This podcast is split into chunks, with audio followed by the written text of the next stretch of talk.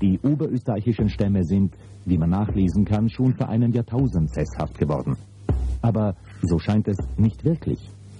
Wer sich hier strampelnd abmüht, der ist nicht einfach vom Dorf A zur Stadt B unterwegs. Man fährt ohne bestimmtes Ziel. Man fährt einfach und kehrt irgendwann einmal um und fährt wieder nach Hause. Mobilität um des Mobilseins willen. Ein Reflex aus der Vergangenheit. Eine, so wie es aussieht, tief verwurzelte, aber kaum noch bewusste Erinnerung. Das ist ein bei den zentraleuropäischen Stämmen immer wieder zu beobachtendes Phänomen, dass nämlich kulturelles Verhalten, das in einer bestimmten vergangenen Entwicklungsstufe seinen guten Sinn hatte, als kaum noch durchschauter und unreflektiert geübter Brauch weiterlebt.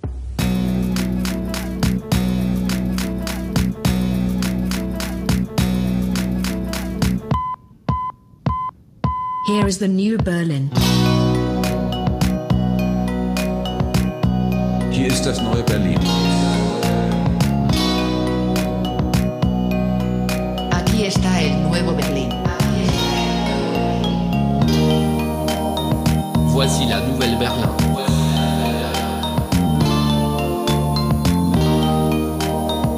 Hier ist das neue Berlin. Herzlich willkommen bei der 13. Folge von Das Neue Berlin mit einer Unglückszahl dieses Mal. Äh, wir hoffen natürlich jetzt gerade noch, dass diese Unglückszahl uns kein Unglück bringen wird, dass die Mikrofone hier ausfallen und irgendwelche Geister ähm, hier ihr, ihr, Un ihr etwas Schlimmes tun. Ähm, Ihren Spuk treiben. Ihren Spuk treiben, das habe ich gesucht, genau. Apropos Ähm, Geister, letzte Sendung, ich äh, hab's behauptet, du hast es nicht gehört, war ein Geist auf unserem, in unserer Sendung. Wir Irgendwo- verraten aber nicht wo, ne? ich glaube so bei 1345 oder so oder 1350, aber äh, naja, ist vielleicht nicht für jeden zu hören. Naja. Äh, ja, ein, äh, manchmal hat man ja de, den, den Geist in der Aufnahme. Ähm, genau. Und äh, wir werden heute äh, mal wieder, also was heißt mal wieder, einen Anschluss finden zu einer anderen Sendung. Äh, nämlich äh, zu der Sendung, in der wir uns mit Donald Trump beschäftigt haben. Und äh, mit der äh, Theorie der Anomie von Robert K. Merton. Äh, wer die Sendung gehört hat und sich noch daran erinnert, der weiß vielleicht, dass ähm, wir dort äh, zwar das Kapitel gelesen hatten und uns am Anfang auch ein bisschen zumindest äh, ausgetauscht hatten, was denn Merton damit äh, äh, Funktionalismus meint und mit funktionaler Analyse. Ja. Aber wir hatten das da nicht vertieft.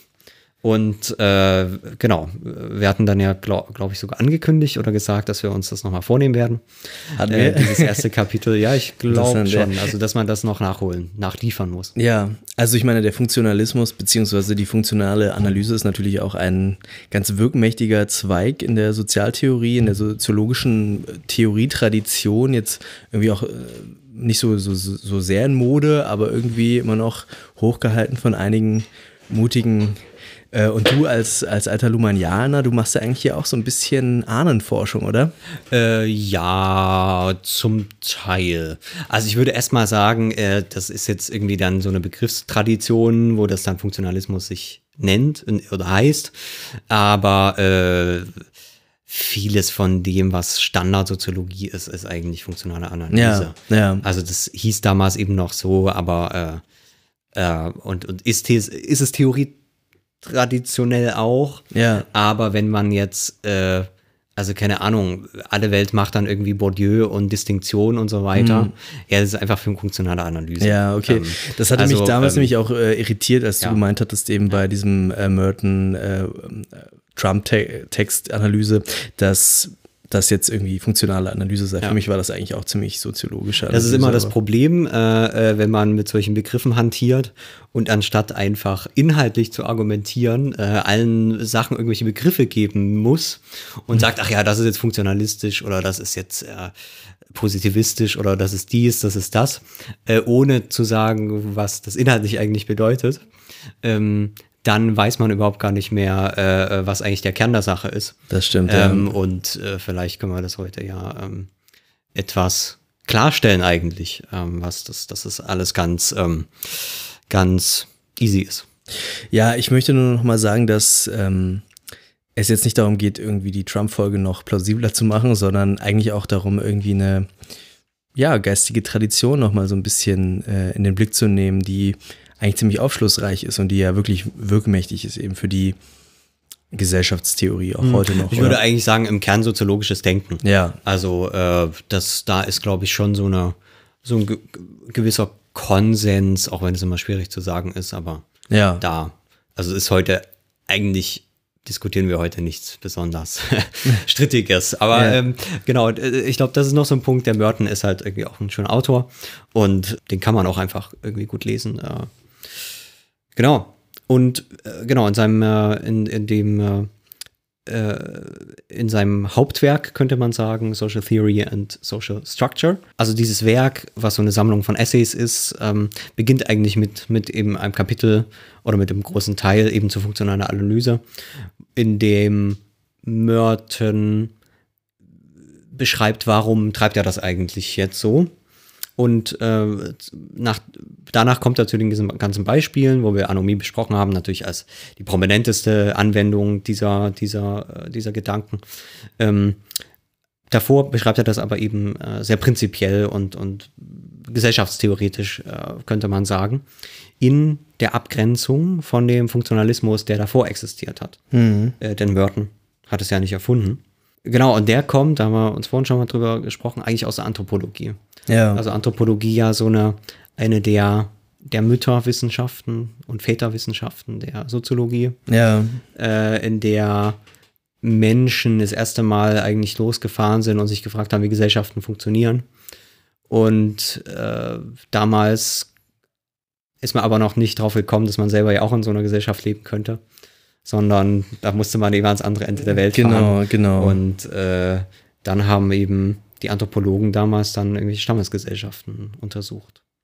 Ja, das ist wirklich interessant. Also die Anthropologie oder ich weiß gar nicht, ob sie sie jetzt so ganz klar von der Ethnographie ähm, unterscheidbar ist. Ähm, hat ja auch eine sehr, sehr wechselvolle, sehr wechselvolle und schwierige äh, Tradition auch aus dem 19. Jahrhundert noch irgendwie auf den Schultern. Ähm, im Ja, 20. Anthropologie heute ist ja quasi völlig offen Anthropologie. Genau, Machst genau. du heute ja. Also ich glaube auch dieses bis in die 80er, 90er oder Jahre, da musstest Hm. du als Anthropologe das noch in Stammeskulturen machen. Ja, Die haben sich das lange so richtig äh, ja, äh, behalten, diese, diese Tradition. Äh, auch wenn viele Anthropologen schon quasi ganz normal in, in, westlichen Gesellschaften oder sonst wo gearbeitet haben, äh, wo du ja auch Anthropologie machen kannst. Und inzwischen ist es aber eben ganz frei, sodass Ja. du eben dann nicht mehr irgendwo hinfahren musst, sondern du kannst auch sagen, ich mache halt jetzt eine Anthropologie meines Supermarktes, in dem Ja. ich jeden Tag bin. Naja, ist vielleicht Ja. nicht so gut, weil da kennt man sich schon so gut aus, aber Ja. ähm, ähm, na, dann ist man ja schon going native im, im Supermarkt eigentlich. Ähm, naja. Ja, also es sind im Prinzip diese eben ethnografischen beziehungsweise qualitativen Methoden, äh, vor allem, also ich würde ich jetzt behaupten, dass das, äh, dass das ganz wesentlich damit reinspielt, also eine bestimmte Methodologie, ähm, die dann in der Ethnographie oder in der Anthropologie, Kulturanthropologie sagt man, glaube ich, besser. Es gibt ja auch diese philosophische Anthropologie, dann so bei Gehlen oder so, das ist ja nochmal was anderes. Ah, der hat bestimmt Eigenes, ja. nicht sein, sein Haus verlassen äh, für, für so eine Studie, schätze ich mal. Das hat er nicht Äh, gemacht. Genau, oder es gibt ja die philosophische Anthropologie, gibt es ja auch schon, glaube ich, bekannt. Ich bin mir jetzt gerade gar nicht ganz sicher, aber äh, also auf jeden Fall äh, mehrdeutig, ich, ich schweife schon wieder ab. Also, aber der, der Mann, der damals irgendwie für strukturale, Anthro äh, funktionale Anthropologie stand, war dann Malinowski oder wie? Na, der hat den Funktionalismus eigentlich erfunden. Also Ja. er hat sich eben, äh, wie gesagt, damals konnte man das noch nicht so richtig auf die eigenen Gesellschaften machen. Dann, das kam dann später erst, äh, dass man sich durch die Wilden ähm, aus den äh, aus irgendwelchen Inseln oder, oder Urwaldvölkern, dass man sich dann durch, durch diese sich selbst wiederum entdeckt hat, aber das Ja. kam später. Zunächst erstmal geht man eben äh, in diese, in diese Gesellschaften, was ja ein großer Fortschritt ist. Ne? Davor war halt Armchair Anthropology, Ja, wie ja. das so schön heißt. Ne? Ja. Damals haben halt Leute schön eben wirklich in ihren Büros gesessen und sich dann Gedanken gemacht, was den Menschen ausmacht. Tausendseitige Bücher über China geschrieben genau, und nie hingefahren. genau, also genau, äh, genau. tolle Blüten, die das hatte. Ähm, Wunderbar. Inklusive aber natürlich auch der, der eigenen Welt. Ne? Also man hat eben nicht wirklich empirisch äh, sich Gedanken gemacht über Gesellschaft, äh, sondern wie das ja auch bei, also bei, bei so Leuten wie Hobbes ist oder sowas, Mhm.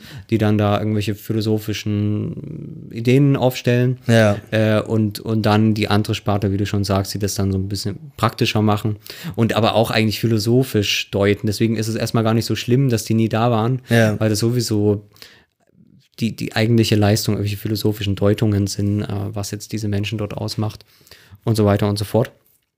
Ähm, und dann hat man eben diese, diese erste Generation von Anthropologen, die sagen, das reicht uns jetzt nicht mehr, wir wollen da jetzt hinfahren und gucken, wie die, wie die Gesellschaft funktioniert. Ja. Und zwar die Gesellschaft eben von, ähm, von solchen primitiven Völkern, wie es damals hieß, oder Stammes, Stammesgesellschaften, wie auch immer. Ja. Äh, genau, und dann fährt man da eben hin. Wie gesagt, Malinowski äh, wahrscheinlich so der Entscheidende. Äh, und entwickelt dort, würde ich schon sagen, eben eine Idee des Funktionalismus. Das heißt, die Fragestellung, äh, dass die Dinge aus irgendeinem Grund so sind, wie sie sind. Ja. Äh, und äh, diese Funktion eben zu entdecken. Das heißt, sich eben genau anzugucken, was, was machen die Leute und dann zu sagen, das hat diese und jene Funktion.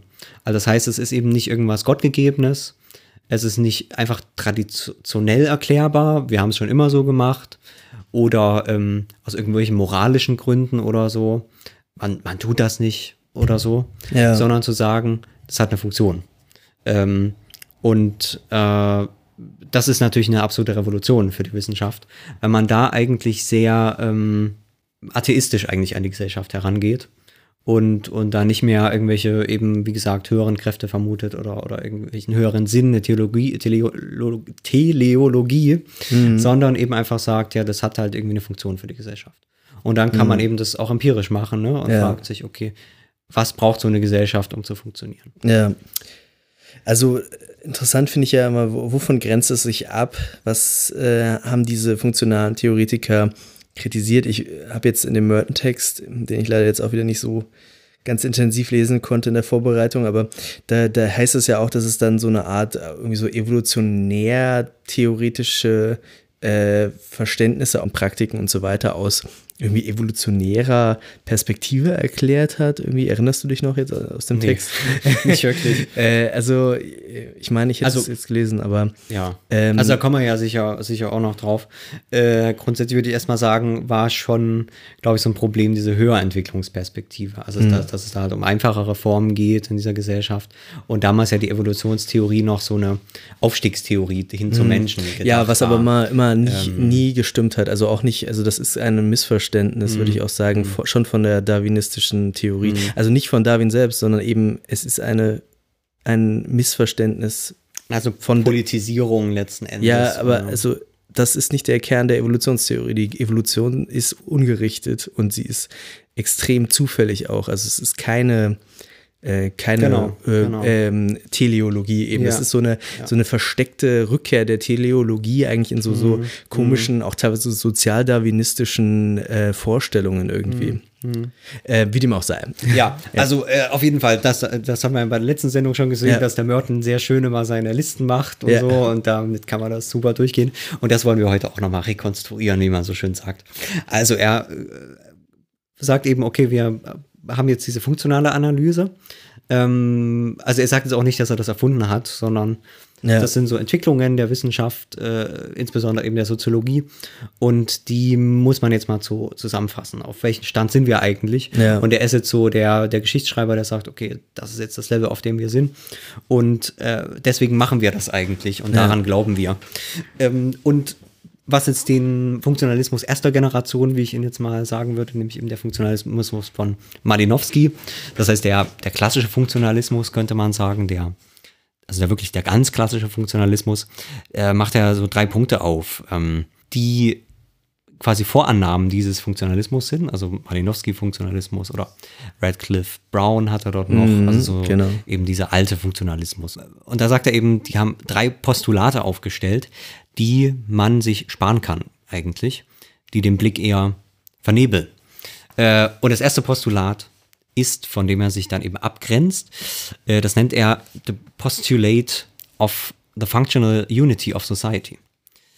Und er schreibt da, Uh, one can readily see that there are highly integrated organisms under close control of the nervous system of, or of hormones, the loss of any major part of which will strongly affect the whole system and frequently cause death. But on the other hand, there are lower organisms much more loosely correlated, where the loss of even a major part of the organ causes only temporary inconvenience pending the regeneration of replacement tissues. Also er sagt mit äh, einer biologischen Anthropologie, äh, Anthropologie, Analogie, also das heißt mit dem Blick auf die, auf die Biologie, dass es eben hoch integrierte Organismen gibt. Äh, so jemand äh, wie ein Mensch zum Beispiel, äh, der eben extrem integriert ist. Das heißt, die Teile sind sehr, sehr aufeinander abgestimmt und müssen dann quasi durch, durch hochkomplexe Systeme, zum Beispiel durch Nervensysteme oder Hormone, organisiert werden und sind eigentlich sehr empfindlich. Ähm, äh, weil eben jede Auswirkung, also oder jede, jedes Ereignis tausend Nebenfolgen hat und so weiter und so fort. Und dann, das sind aber eben ähm, primitivere äh, Organismen, äh, die einfach mal Teile von sich auch verlieren können, ohne dass das jetzt ein großes Problem wäre.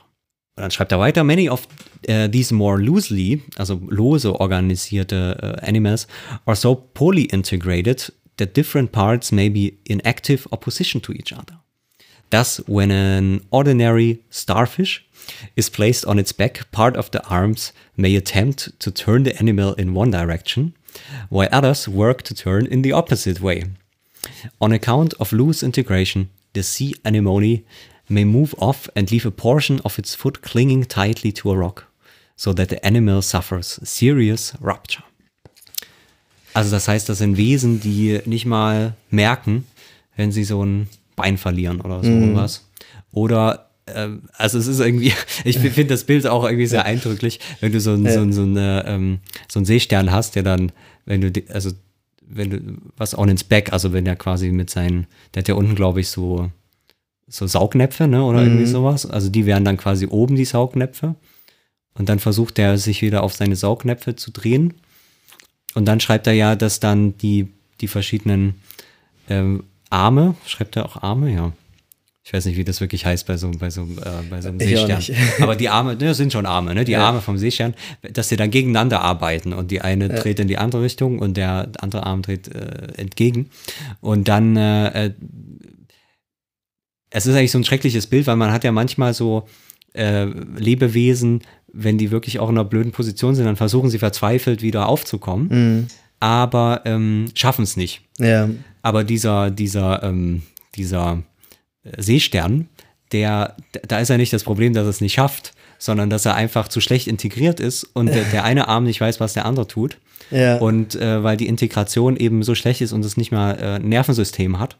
Ähm, genau. Jetzt, äh, jetzt haben wir, glaube ich, aber so ein bisschen ähm, Verwirrung gestiftet, weil wir noch gar nicht gesagt haben, dass der gesellschaftstheoretische Funktionalismus eigentlich se- seine Inspirationsquellen ursprünglich aus so einer Art biologischen Metapher eigentlich hat, oder? Also dass, Gen- dass, genau. dass sozusagen Gesellschaft erstmal naiv vorgestellt wird als eine Art Organismus, in dem sozusagen die Teile in einem bestimmten äh, funktionalen Verhältnis zueinander stehen und dass die Erhaltung des Organismus Ganzen sozusagen die primäre Funktion, äh, würde ich jetzt sagen, äh, ähm, auch der, der einzelnen Teile der Organe der von mir aus Seesternarme ist.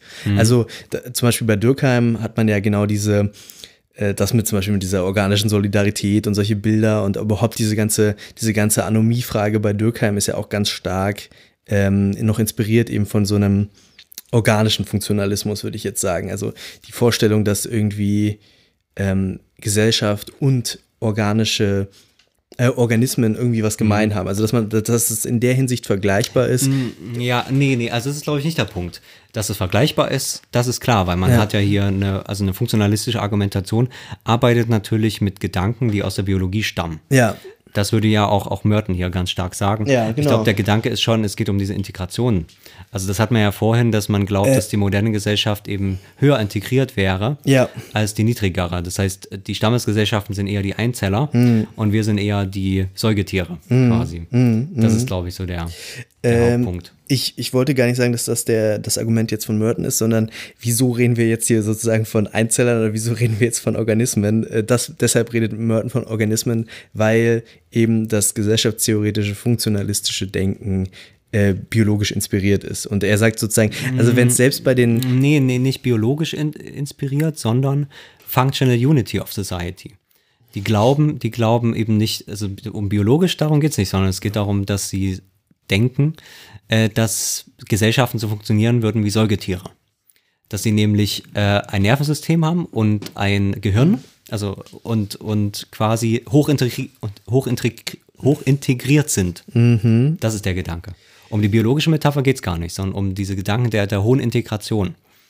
Ähm, Der Gedanke ist jetzt, das muss man natürlich vielleicht hinzufügen, damit es klar wird, äh, dass Merton sagt, ähm, die moderne Gesellschaft ist eher sowas wie eine Ansammlung von Einzellern. Ja. Oder eine Ansammlung, also die, die sieht eher aus wie so ein, wie so ein Seestern. Das heißt, äh, die, die Functional Unity, also es gibt keine Einheit von Funktion einer Gesellschaft. Eine, eine Gesellschaft ist eben nicht dazu da, sich selbst zu erhalten. Oder sie ist auch nicht dazu da, den Kapitalismus zu erhalten. Ja. Oder sie ist auch nicht dazu da, ähm, äh, dass die Menschen glücklich werden. Und sie ist auch nicht dazu da, das, den Menschen das Leben zur Hölle zu machen. Sondern es gibt einfach unterschiedliche Funktionen. Ähm, und damit hat man ja eben genau diese Theorie funktionaler Differenzierung, ne? die quasi nicht, äh, wo es jetzt keine, keine, also keine Einheit gibt, auch keine zentrale Steuerung, von, von der sich dann keine Hierarchie von Funktionen auch, sondern eben einfach verschiedene Funktionen, Ja. die dann eben zum Beispiel wie bei dem Seestern Ja. im Zweifelsfall auch einfach mal gegeneinander arbeiten können Ja. und permanent auch alle gegeneinander arbeiten. Das ist, das ist das Argument. Das ist durchaus heißt, wir dürfen uns die Ge- Gesellschaften nicht wie ein, nicht wie ein Mensch vorstellen. Das ist Und- absolut, ja. absolut richtig. Und da ist man ja bei dem organizistischen Denken, ne? Ja, Weil man ja gesagt hat, der genau. Mensch ist halt, die Gesellschaft ist wie ein Mensch. Dann ist die Frage, ja, was ist jetzt die Lunge der Gesellschaft und was ist das Gehirn der Gesellschaft? Das Gehirn der Gesellschaft sind natürlich ähm, die, die Mächtigen und die Experten und die Soziologen Die und, die, und die Nationalökonomen und äh, Ähm, die Wissenschaftler. Das sind natürlich ganz die richtig, Gehirn der also- Gesellschaft. Und die Beine sind irgendwie die Arbeiter und die Arme. Ja, das und, ist der ganze Quatsch, ja, ja. Genau. Also, Ähm, aber das ich- kommt ja, das kommt ja davon, weil man sich Genau. dann immer fragen muss, was ist jetzt die Lunge das, und was ist jetzt das das, ist das der, ich bin Denken. dir, ich bin ganz deiner Meinung, dass Merton hier ganz genau darauf hinweist, dass dieses Bild der funktionalen Einheit von Gesellschaft ähm, ein Missverständnis ist und vielleicht eine unzulässige Übertragung von auch ähm, vormodernen Gesellschaftsformen, in denen das vielleicht noch eher denkbar wäre, dass die sozusagen wirklich voll funktional integriert wären. Ähm, Na, andersrum. Also äh, man hat ja eher den Gedanke, dass alte Gesellschaften weniger integriert wären.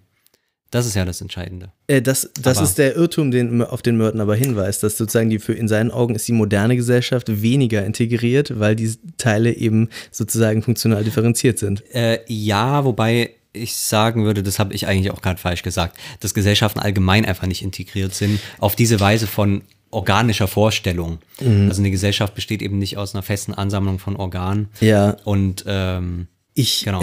ich äh, bin, bin glaube ich, nicht im, im Dissens mit dir. Ich will nur sagen, dass Merton dezidiert am Anfang schreibt, dass das funktionale Denken aus organizistischem Denken herstammt, als er diese Typologie aufmacht und dass er äh, dieses Beispiel wählt, und das wollte ich jetzt am Anfang nur sagen, weil eben diese, diese Beziehung besteht. Und er versucht sozusagen, obwohl er hier nicht von Gesellschaft redet, schon am Beispiel einer der organischen Natur zu zeigen, dass schon dort die Idee von funktionaler Einheit nicht äh, äh, weitreichend ist sozusagen oder nicht haltbar ist äh, an bestimmten äh, Lebewesen. Ich glaube, deshalb wählt er dieses Beispiel, aber das äh, widerspricht jetzt überhaupt nicht dem, was du über ähm, die funktionale Einheit der Gesellschaft sagst, eben dass das eine Prämisse des Funktionalismus ist, die unhaltbar ist. Aber durchaus eine Prämisse, die eben Malinowski und andere, äh, Radcliffe Jones, wie hieß er nochmal? Brown. Brown, äh, ähm, eben auch zumindest implizit angenommen haben. Genau, also wie gesagt, in der Ja. Vorstellung, Ja. dass, dass die Gesellschaft wie ein Mensch ist. Ne? Ja. Da gibt es ja auch die, äh, äh, ähm, ähm, äh, wiederum die, die Umkehrung, ne, dieses berühmte Poster, wo der, der Körper als Maschine. Ja. Also da, da denkt man sich wieder um andersrum, ne, dass irgendwie äh, das, das Gehirn wie ein Computer sein müsste Ja. und so weiter und so fort. Also dass die Gesellschaft irgendwie sinnvoll eingerichtet ist, wie so ein menschlicher Körper. Es, es ist sozusagen perfekt. Ne? Nichts darf zusätzlich sein. Das, ähm, der Mensch ist irgendwie behindert, wenn er einen dritten Arm hat. Und er ist aber auch behindert, wenn er äh, ähm, äh, wenn ihm ein anderes Organ fehlt. Also es ist genau alles richtig, alles äh, aufeinander abgestimmt, eben hoch integriert. Ja. Und zwar eben durch Hormone, durch, durch ganz einfache, also die Botenstoffe, durch die, äh, durch die Zustände des Gehirns, die ja dann eben wiederum auf die Organe wirken und so weiter und so fort. Ja. Und ähm, genau, mit, mit diesem Gedanken, dass, dass ja ähm, es so eine ähm, ja so eine Vervollkommnung der Gesellschaften gibt und so ein Aufstieg muss es natürlich wie ein Mensch so sein. du, ja. Und dann, äh, da ist man, also du hast ja Dürkheim schon genannt, ja auch bei dem Gedanken, wenn man sich dann fragt, okay, wenn jetzt äh, es keine, es keine, äh, also diese Integration fehlt zum Beispiel, äh, weil aus welchen Gründen auch immer, ne, durch Modernisierungsprozesse und so weiter, Ja. dann ist der Gedanke natürlich, das ist wie, wenn du einen menschlichen Körper hast, wo plötzlich ähm, äh, das Gehirn ausfällt. Ja. So, und dann fragst du dich natürlich, okay, was passiert mit dieser Gesellschaft? Ja. sie muss natürlich zugrunde gehen. Ja. Und deswegen muss man sich überlegen, ja, was, Gehirn ist vielleicht ein schlechtes Beispiel, aber was, wenn der Körper plötzlich keine Hormone mehr hat, die, die, die den Körper steuern? Ja. Ja, da muss man sich ein neues Hormon überlegen und das ist dann Religion ja bei ihm und, und dann braucht man so eine moderne Ersatzreligion. Das ist bei Dürkheim so Das ist bei Dürkheim, genau, genau. Genau, der- weil er, weil er halt genau diese organizistische Vorstellung Genau, hat. genau. Äh, wo Merton sagt, ähm, wenn man quasi diesen Form von Einheitsgedanke aufgibt, dann braucht man doch gar keine Hormone. Ähm, weil dann, äh, ja, das sind dann empirische Fragen quasi, wie, wie diese ja, Gesellschaft ja, aussieht. Ja, das, das ist, finde ich, auf jeden Fall sehr ja. zutreffend, ja. Daraus folgt eigentlich auch äh, das zweite Postulat, was er ablehnt, nämlich das Postulate of Universal Functionalism. Also, dass dieser Funktionalismus ähm, äh, universell wäre. Was bedeutet das wiederum? Das bedeutet, ähm, dass alles, was irgendwie zu beobachten ist in einer Gesellschaft, alles, was stattfindet an Handlungen, an, äh, an Beobachtungen, an Kommunikation, also alles, was irgendwie Gesellschaft ist, dass alles das auch eine Funktion hätte folgt, wie gesagt, aus dem ersten. Ne? Wenn ich sage, ähm, ich habe hier so einen, so einen menschlichen Körper, der perfekt integriert ist, wo alles äh, an seinem Platz ist, dann muss natürlich auch alles, was in diesem Körper irgendwie ist, eine Funktion haben. Ja. Und äh, dann, dann äh, ist das sozusagen ein, ein, ein großes Rätsel, warum er diesen Wurmfortsatz hat, den man wegoperieren kann und nichts passiert. Das ist sozusagen ein, ein Mysterium des Körpers, Ja. weil man eigentlich gewohnt ist, äh, dass da alles, alles seine Funktion hat. Ja. Ähm, und äh, wenn man, wenn man noch nicht genau weiß, was die Funktion ist, dann ist nicht das Problem, äh, dass der Körper ke keine Funktion hat, sondern dass man noch zu blöd ist und noch nicht herausgefunden hat, was es für eine Funktion ist. Und dann muss man große kreative Leistung finden, warum zum Beispiel der Wurm Wurmfortsatz doch äh, eine Funktion hat.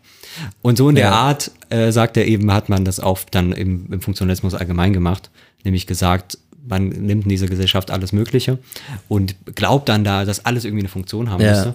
Wenn es eben nicht, das sagt er dann, wenn man da nicht direkt äh, draufkommt, was es die Funktion sein könnte, Ja. dann kann man eben auch immer noch sagen, äh, ja, das äh, bestätigt sich einfach selbst. Hm. Das heißt, ähm, dass die Leute dies und das machen und weil die Leute eben die meisten Dinge in Routinen machen, Ja. sondern einfach, okay, alles, was die Leute machen, dient dazu, sie, äh, die Routine zu erhalten, dass alles ja, so bleibt, wie es ist. ja, ja, genau. Ähm, was, genau, wo er sagt, dass das einerseits stimmt, logisch, das ist irgendwie die Selbstbestätigung der Routine, aber wissenschaftlich ist das natürlich gleich null. Genau, und wenn es verschwindet, war es halt nicht mehr funktional. Also es ist, Ja, so es ist eigentlich ziemlich Art. immun Ja, irgendwie gegen ja. jede, jede Art von äh, Widerspruch, genau. Aber äh, wie du ganz richtig jetzt auch gesagt hast, äh, und auch an dem schönen Beispiel des äh, Wurmfortsatzes da beim Blinddarm, ähm, ist natürlich auch die Vorstellung, dieses, dieses organizistische Bild, was wir jetzt gesagt haben, was, was sozusagen falsch wird, wenn man es über die Gesellschaft äh, sagt, auch schon über den Körper natürlich falsch. Also es war, ist ja natürlich auch schon in Bezug Ja. auf Organismen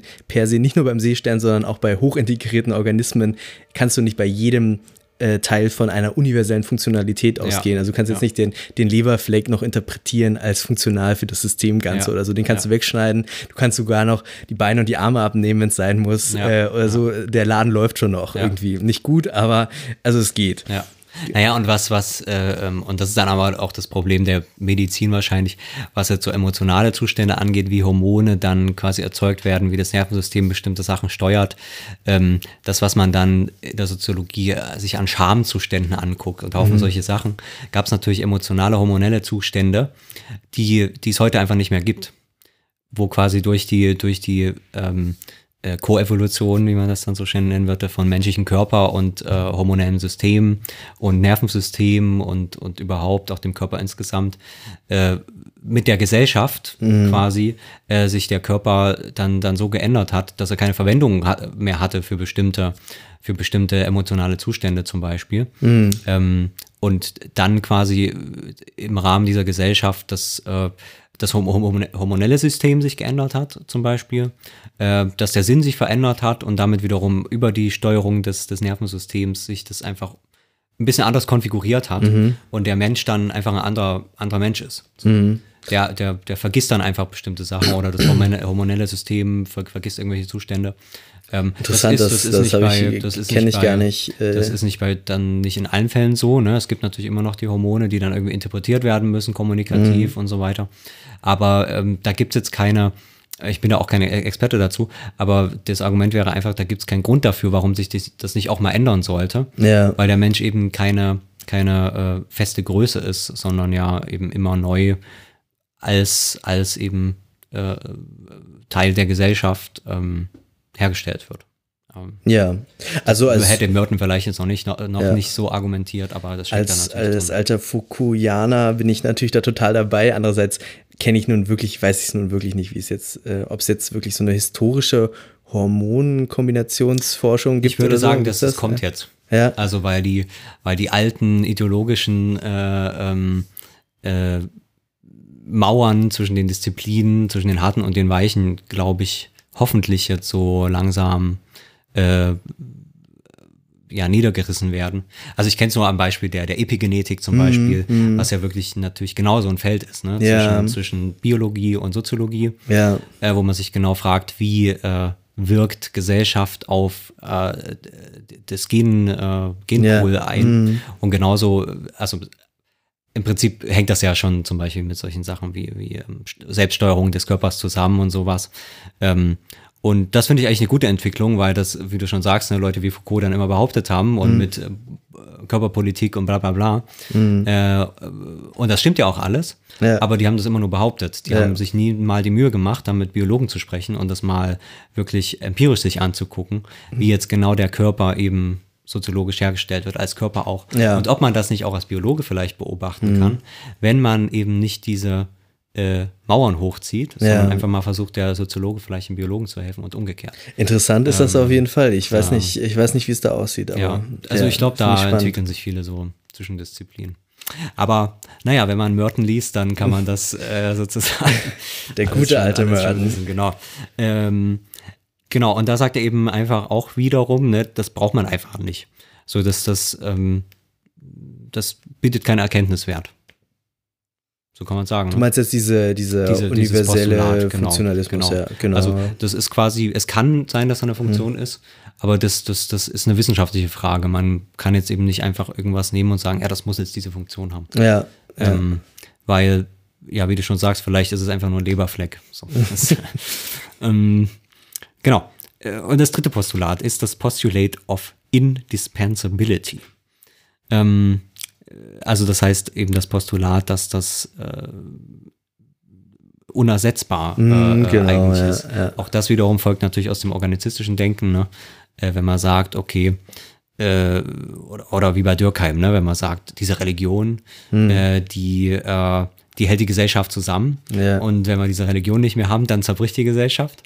Ähm, dann habe ich natürlich äh, große Probleme, weil was passiert, ähm, wenn, und das ist ja eine alte Frage der Soziologie, was passiert, wenn die Religion nicht mehr existiert Hm. und die Gesellschaft trotzdem nicht auseinanderfällt?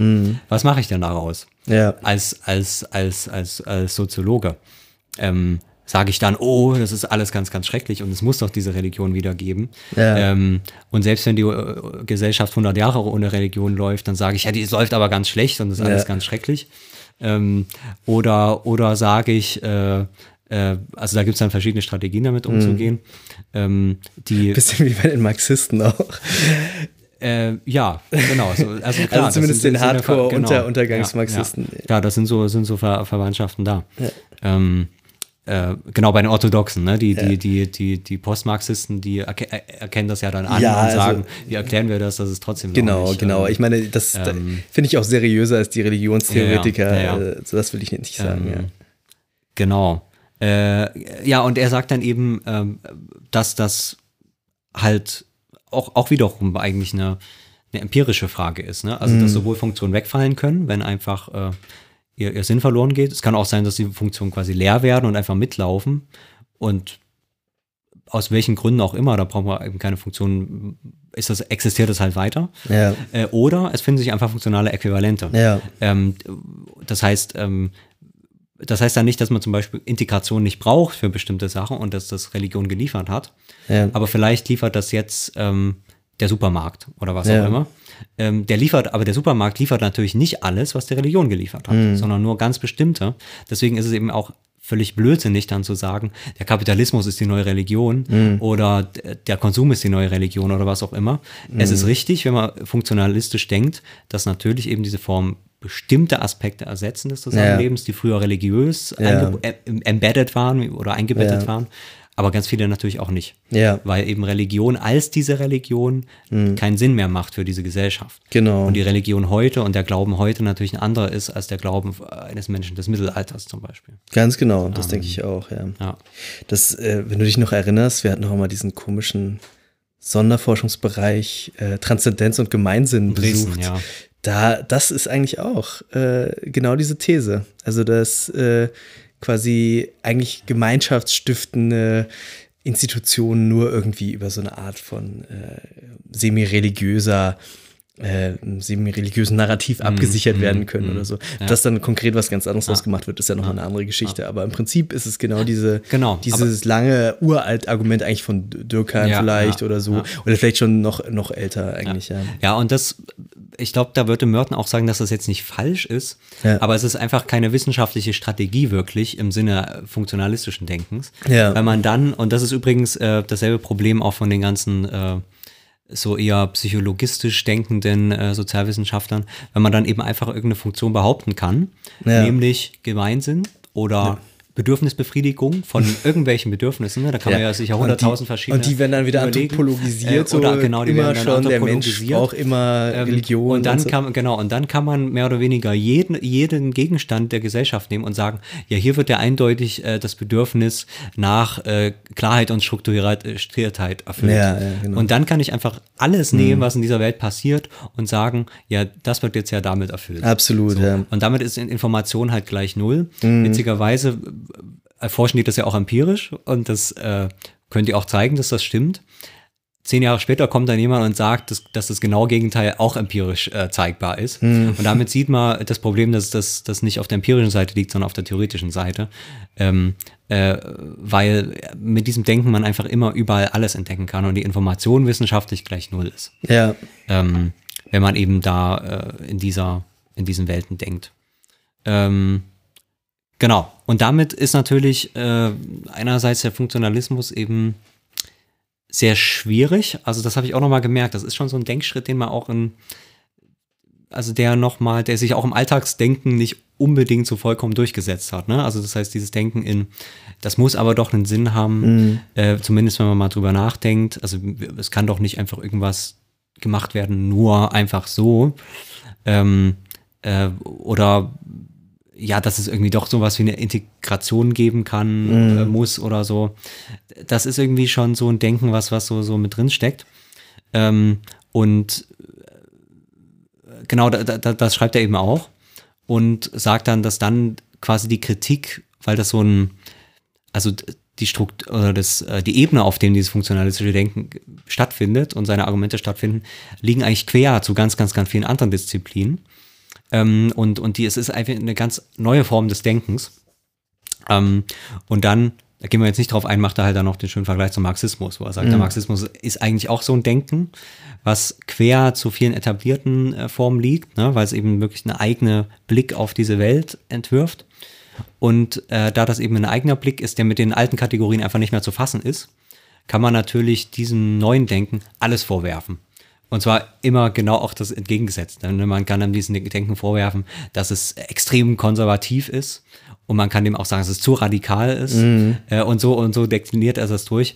Zieht sich übrigens dann auch bis zur Systemtheorie durch. Ne? Mhm. Die einen sagen, das ist sozusagen die, die Spitze des soziologischen Konservatismus Mhm. und die nächsten sagen, äh, dieser äh, ähm, äh, radikale Konstruktivismus Ja. ist die allerschlimmste Postmoderne und, und der schlimmste Nihilismus, den man sich vorstellen Stimmt kann. auch beides. So, äh, genau, stimmt auch beides. Ja. Aber daran sieht man, dass diese Kritik im Prinzip äh, keinen Sinn macht. Ja. Und wie gesagt, er macht es dann am Vergleich und hat dann mit vielen, vielen Textstellen sagt er, dass eben genau dieselbe Kritik am Marxismus geübt wird und halt am Funktionalismus. Immer mit denselben Argumenten und zwar eben immer auch mit den genau entgegengesetzten Argumenten. Ja. Und das fand ich, äh, wie gesagt, das macht er sehr kleinteilig, deswegen gehen wir da nicht ein. Aber das kann man mal nachschlagen. Das ist äh, sehr unterhaltsam und hat sich eben im Wesentlichen auch nicht viel geändert. Also auch was wissenschaftliche Kritik angeht, ne, auf so einer, auf so einem allgemeinen Level, ne, Vorwurf eben des, des Nihilismus und Vorwurf des Konservatismus, also auf, auf diesem Level. Wenn man das mal dann hier so aufgelistet sieht, dann wird man, finde ich, auch sehr ähm, äh, sensibilisiert äh, für diese Argumente, wenn man sie mal wieder hört, Ja. weil sie quasi so allgemein sind, dass sie immer auf alles irgendwie angewendet werden können. Und das Gegenteil genauso stimmt.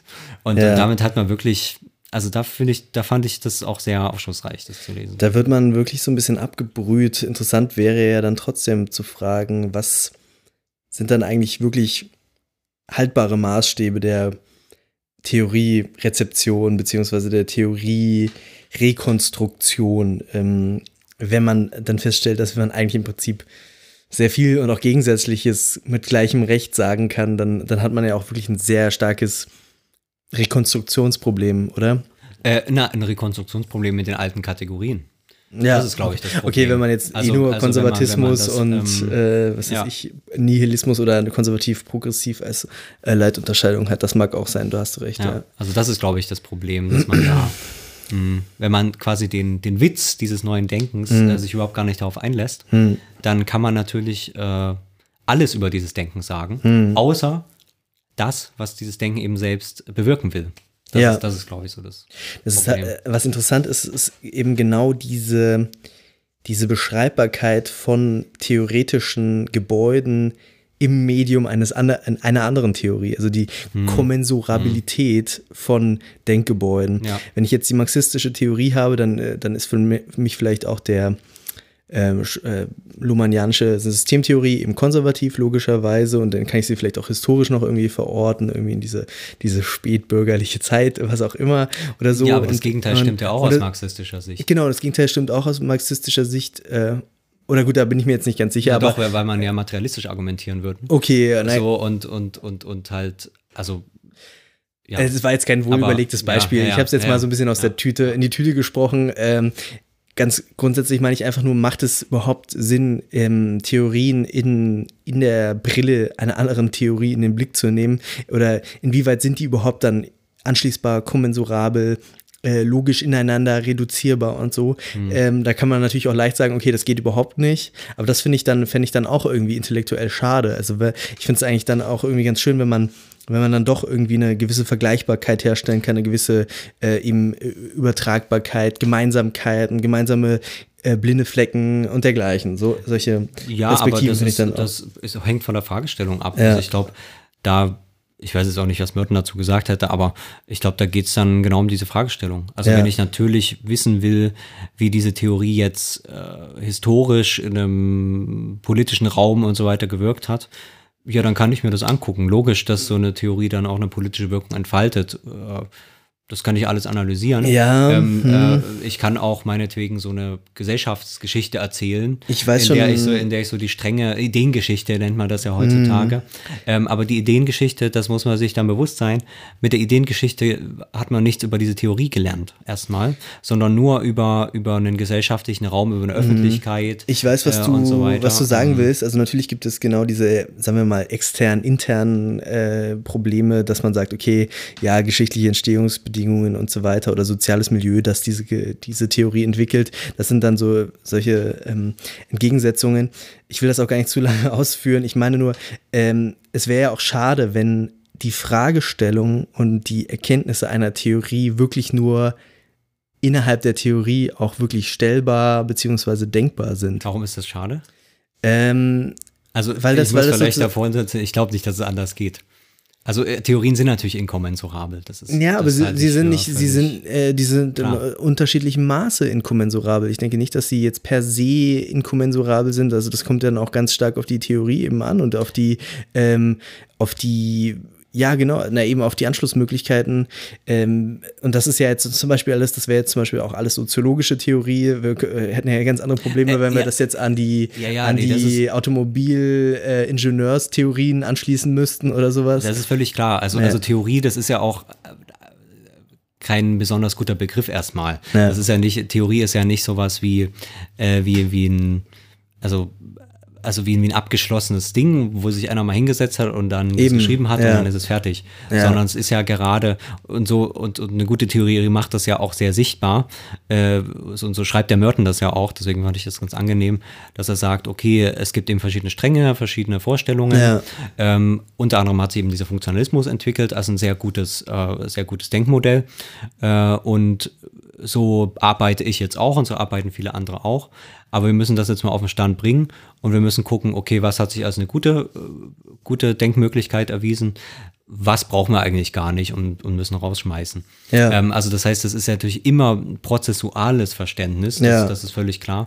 Aber ähm, dass man sich halt, um bestimmte Sachen zu sehen, auf bestimmte Sichtweisen einstellen oder Ja. lernen muss. Okay, äh, ja. Und auch, auch wissen muss, dass man eben dann bestimmte Sachen damit, damit sie nicht sieht und dann eigentlich nur quasi äh, das dadurch geregelt ist, dass, dass es halt noch Menschen gibt, die sich halt dann entscheiden können, das eine oder Mhm. das andere zu machen.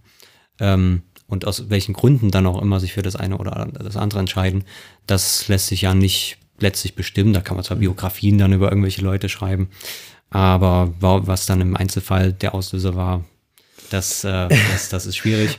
Und ja, und dadurch ergibt sich ja diese Vielfalt des Denkens. Wenn wir jetzt das mal selbstreflexiv machen auf die Theorie, äh, äh, äh, auf, das, auf dieses funktionale Denken, so äh, fun gilt das natürlich auch für Theorien. Ne? Es gibt eben keine, keine Integration von diesen Theorien, ne? wo man sagt, jeder hat ihren Platz. Ähm, und und äh, wir brauchen quasi irgendwie so ein Systemdenken und mehr so ein Handlungsdenken und dann brauchen wir so ein psychologisches Denken, dann brauchen wir dies Denken und das und das hat alles seinen Sinn und das hat deswegen seinen Sinn, weil dadurch ergibt sich so eine Gesamtheit, ein Mosaik der Welt ne? und äh, alles hat seine blinde Flecke, aber das wird dann ausgeglichen durch das andere. Ja. Ne? Das wäre ja gerade wieder das organizistische Denken. Ähm, äh, ähm, äh, wenn man jetzt das quasi funktionalistisch denkt, dann sagt man, okay, dieses Denken hat sich halt unter bestimmten äh, Voraussetzungen gebildet, äh, äh, die entweder vielleicht ganz klar aus der gesellschaftlichen Entwicklung sich ergeben haben, zum Beispiel, keine Ahnung, wir haben jetzt äh, diese Fabriken und weil dort äh, Haufen Leute sterben und schreckliche Sachen passieren, braucht man irgendwie eine Wissenschaft, die sich dann um äh, Arbeitssicherheit kümmert oder was auch immer, äh, damit die Leute besser arbeiten können. Es gibt natürlich aber auch Entwicklungen, wo halt wirklich einfach irgendjemand so ein Buch geschrieben hat, aus welchen Gründen auch immer, und das dann plötzlich so, so einen unerwarteten Effekt mit dieser Gesellschaft gibt, wo niemand weiß genau, warum das Wissen entstanden ist, aber es ist halt dann in die Welt gekommen und hat sich plötzlich verbunden mit einem anderen Wissen wiederum. Ähm, äh, und genauso wurde vieles auch vergessen, einfach. Ne? Viele Theorien wurden vergessen ähm, und aus welchen Gründen auch immer. Äh, also ich glaube, da würde ich auch quasi, so wie das Merton über Gesellschaft schreibt, auch über dann Theorien wiederum denken. Äh, und dann könnte, könnte, könnte, man natürlich eine, eine selbstreflexive, funktionale Analyse machen und sich fragen, warum jetzt eben das funktionale Denken äh, Ende des 19. Jahrhunderts entstanden ist in der Gesellschaft. Aber das ist dann ein eigenes Projekt. Okay, also ich bin, bin etwas optimistischer, was Integrierbarkeit von, äh, von Theoriebausteinen vielleicht angeht und Übersetzbarkeit. Aber äh, das ist vielleicht auch eine marginale Frage für die eigentliche Fragestellung, die wir jetzt haben, eben den Funktionalismus nach Merton besser zu verstehen. Ich habe mich jetzt trotzdem gefragt, was haben wir jetzt eigentlich, was, was ist jetzt eigentlich eine Funktion? Also wir haben jetzt äh, festgestellt, okay, Funktionen sind, es gibt nicht die eine große Gesellschaftsfunktion, weil es nicht das eine, dieses eine organische Ganze der Gesellschaft gibt oder Totalität, wie das dann bei Hegel heißt und so. Ähm, und wir haben festgestellt, okay, nicht alles, was da ist, ist funktional. Und wir haben äh, festgestellt, auch alles, was, was funktional ist, ist nicht notwendigerweise funktional. Also wir könnten auch was anderes da an der Stelle haben und wir könnten auch eine andere Funktion haben. Was ist jetzt sozusagen die, die, ähm, die intellektuelle Operation? Wie identifiziere ich jetzt eine, eine Funktion, wenn ich ähm, weder eine einheitliche Funktion voraussetzen kann, noch äh, von äh, sicher sein kann, ob das Ding eine Funktion hat, noch sicher sein kann, dass diese, ähm, ähm, was war das letzte? Ähm, äh, genau, dass diese, diese Funktion das eben, das, also das würde auch bedeuten, äh, wir haben möglicherweise mehr, viele Funktionen, oder ganz viele, das haben wir sicherlich, ähm, aber auch diese Funktionen sind alle wandelbar und auch da, das, was diese Funktion ausfüllt, ist absolut wandelbar. Ähm, oder möglicherweise ist da der Gegenstand auch vollkommen funktionslos. Also das sind die, die Vorannahmen, die wir jetzt haben.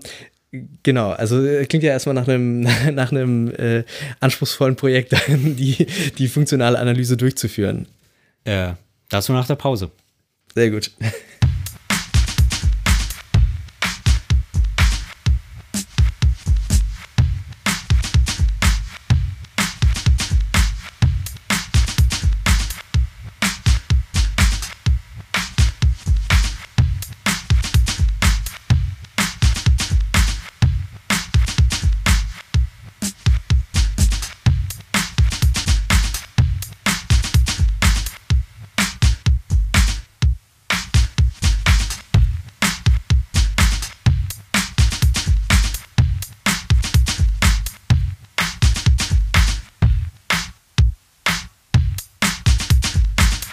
Wir haben uns eben gefragt, was jetzt eigentlich eine Funktion ist. Das genau. ist natürlich äh, schön äh, gefragt. Ähm, leider gibt es keine richtige Definition. Aber wir kommen, glaube ich, über äh, die Fragestellung, äh, was man denn mit diesen Funktionen so anfängt, darauf. Nämlich, und das ist diese äh, wichtige Unterscheidung von Merton, die er dort ausführt, zwischen manifesten und latenten Funktionen, äh, die uns vielleicht auch darauf äh, auf die Spur bringen kann. Ähm, äh, er beschreibt dort ein ähm, äh, sehr schönes Beispiel, nämlich den Regentanz, an dem man das ähm, ganz einfach und lehrbuchmäßig äh, mal explizieren kann. Äh, und zwar schreibt er da, when group behavior does not and indeed often cannot attain its ostensible purpose, there is an inclination to attribute its occurrence to lack of intelligence, sheer ignorance, survivals or so-called inertia.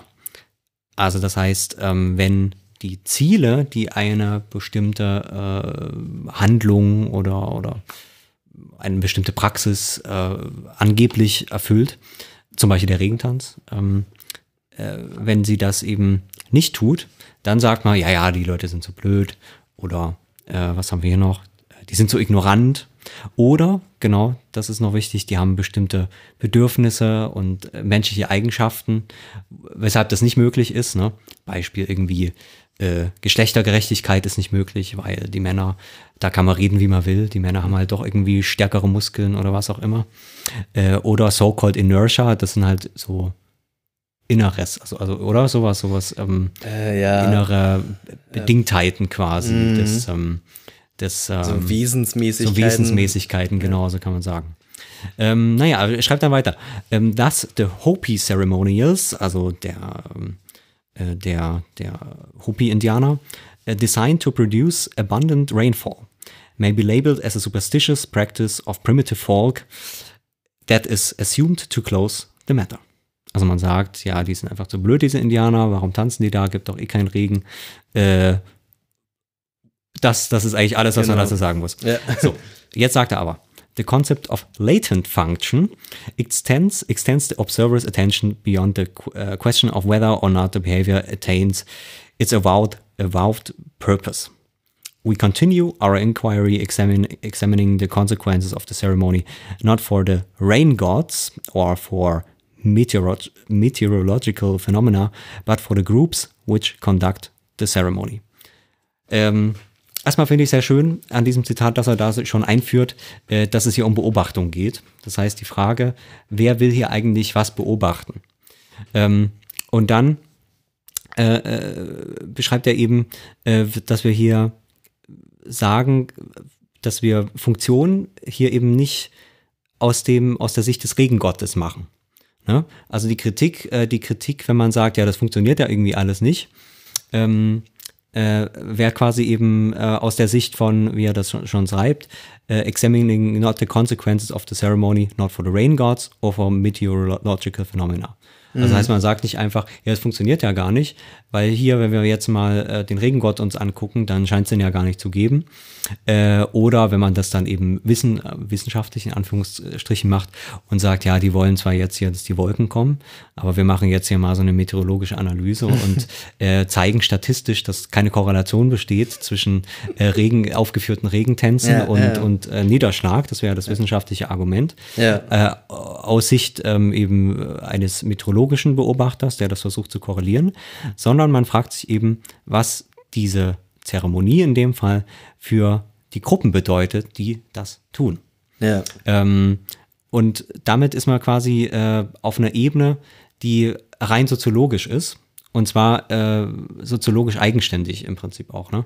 Weil man eben nicht mehr einfach, das ist jetzt die Unterscheidung, die haben wir jetzt noch gar nicht richtig gesagt, äh, zwischen dem, was das eben Manifest leisten soll, zum Beispiel, dass der ein Regentanz heißt und äh, wenn du die Leute fragst, ja, warum macht ihr das eigentlich, dann sagen die, ja, wenn wir hier tanzen, dann gibt es den Regen.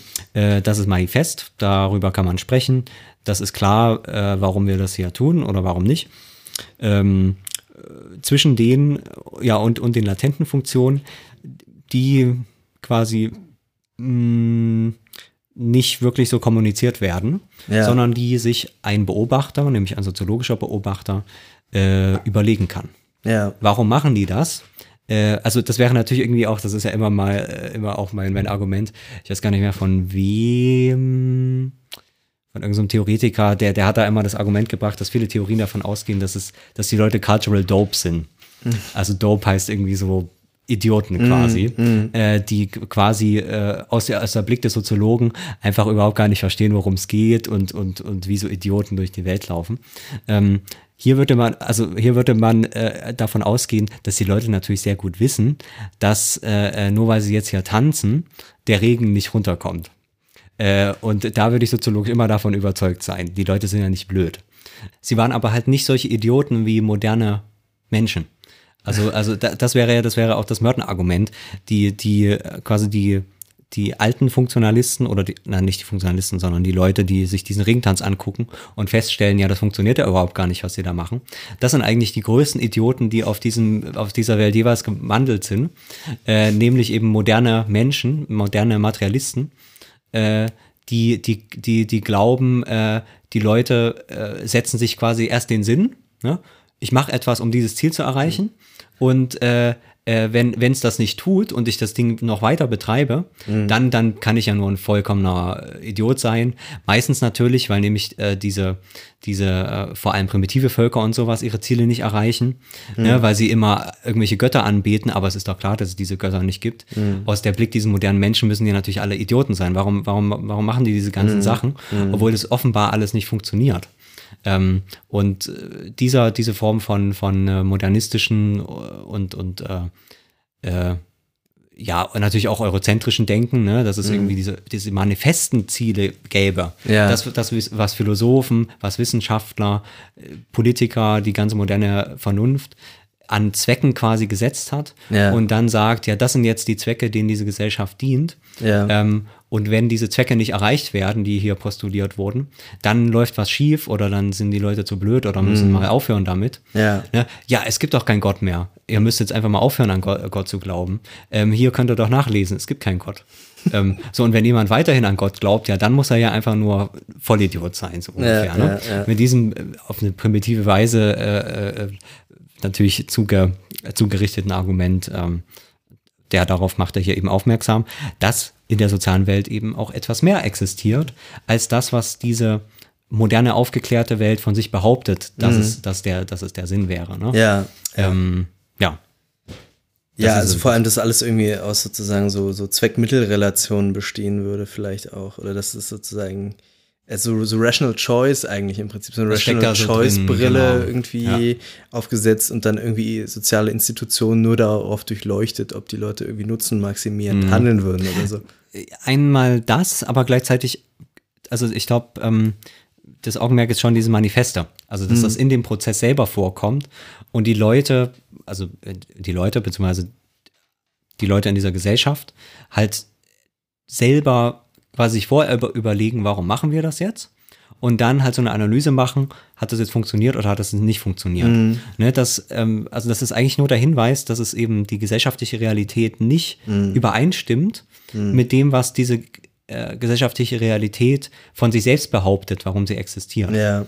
Ähm, So ein und- Experimentalismus und, ähm, immer, oder wie ist das? Also das wäre ja so eine Art, das wäre quasi die Grundeinstellung gegenüber der Wirklichkeit, so eine Art experimentierender, induktiver Schluss eigentlich.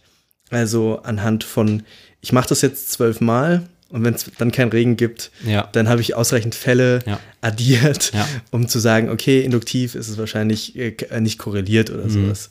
Ja, beziehungsweise die Idee, dass äh, gesellschaftliche Realität nur darin bestehen würde, was die Leute se selbst im Kopf haben und wissen und am besten noch aufgeschrieben haben, was diese Realität ist. Ach so, ja, das ne? auch noch mal, ja. Ähm, also ich glaube, da, da, da, da ist man natürlich auch im 19. Jahrhundert. Ne? Die Philosophen haben dann irgendwie ihre großen Systeme geschrieben. Mhm. Äh, die, die Soziologen haben dann in dieser philosophischen Tradition ja noch mitgemacht und gesagt, die Gesellschaft ist dies, ist das.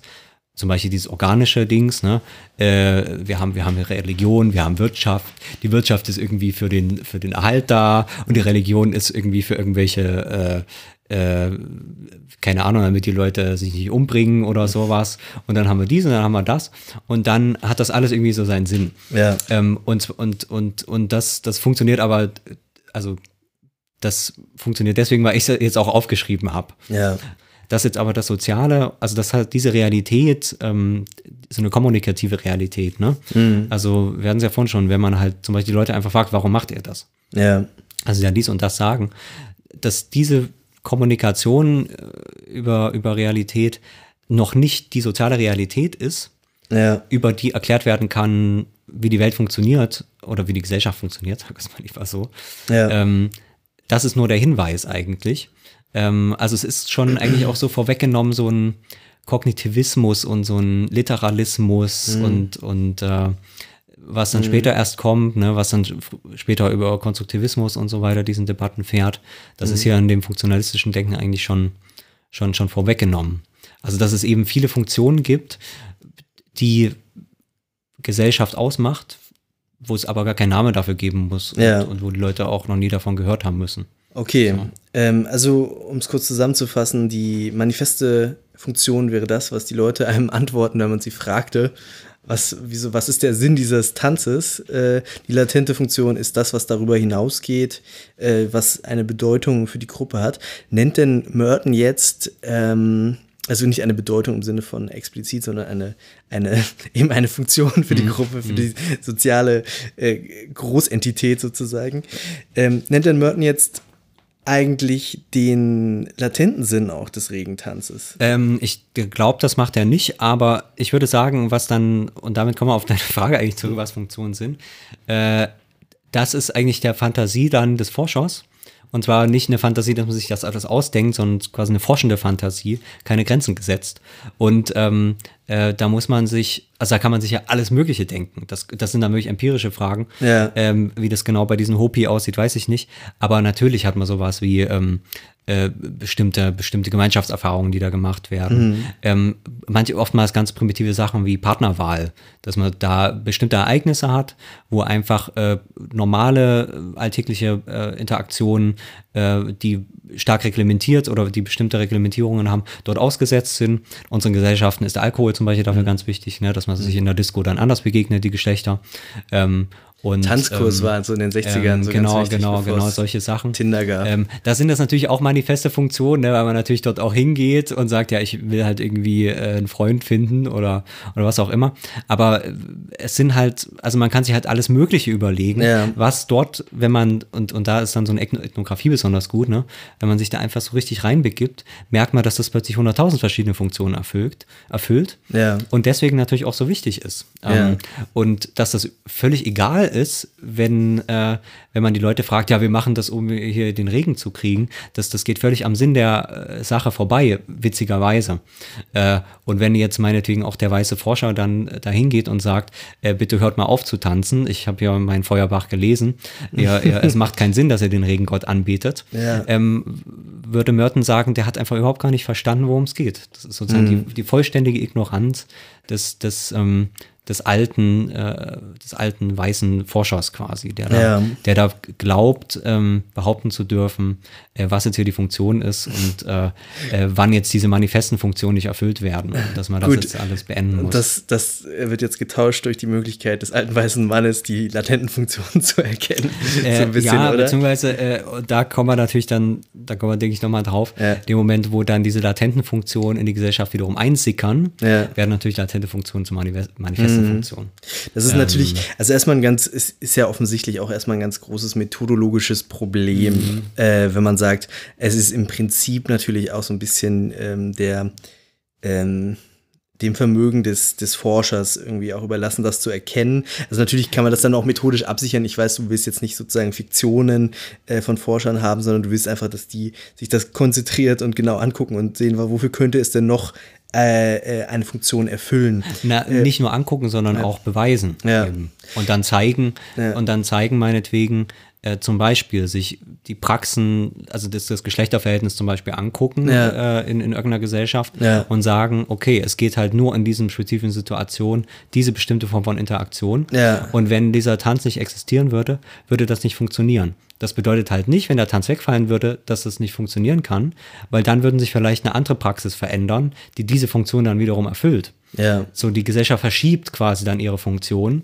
Äh, oder vielleicht ist bei dem Regentanz, das ist dann wirklich so. Vielleicht sind da wirklich so viele archaische irgendwelche Bewegungen und Dings, die die Leute nur noch aus Ritualismus machen, Ja. weil sie es halt einfach machen.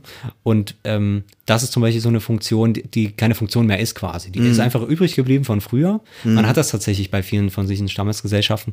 Die haben zum Beispiel viele so in diesen, gerade in diesen rituellen Tänzen, so alte Begriffe und Wörter. Wenn du die Leute fragst, die, die wissen nicht, was das bedeutet, weil das quasi Wörter sind, die nur in dem Ritual verwendet werden und nicht in den alltäglichen Praxen. Ja. Und damit quasi, weil das eben dann keine, keine Schriftgesellschaften sind, Ja. wo irgendwo steht, dieses Wort bedeutet das, haben die einfach den, den Sinn dieser Wörter vergessen. Ja. Und wenn man den Leuten, wie das ja auch geschehen ist, jetzt verbietet, diesen Tanz zu machen, dann wird natürlich diese quasi übrig gebliebene Funktion von irgendwelchen Begriffen, die, die sowieso nur noch leere Hülle ist, ja, die, die geht dann halt weg, ne? Ja. Aber bestimmte andere Sachen, keine Ahnung, dass sie halt irgendwie zum Beispiel einen Ausgleich brauchen durch bestimmte Praxen, Ja. wird dann ersetzt durch den Alkohol, den die Weißen vielleicht mitbringen. Ne? Auf eine negative Weise, vielleicht mit wieder anderen Konsequenzen, aber der Alkohol übernimmt dann vielleicht bestimmte Ritualfunktionen und, und, und so weiter und so fort. So kann man das dann machen quasi. Ja, ja.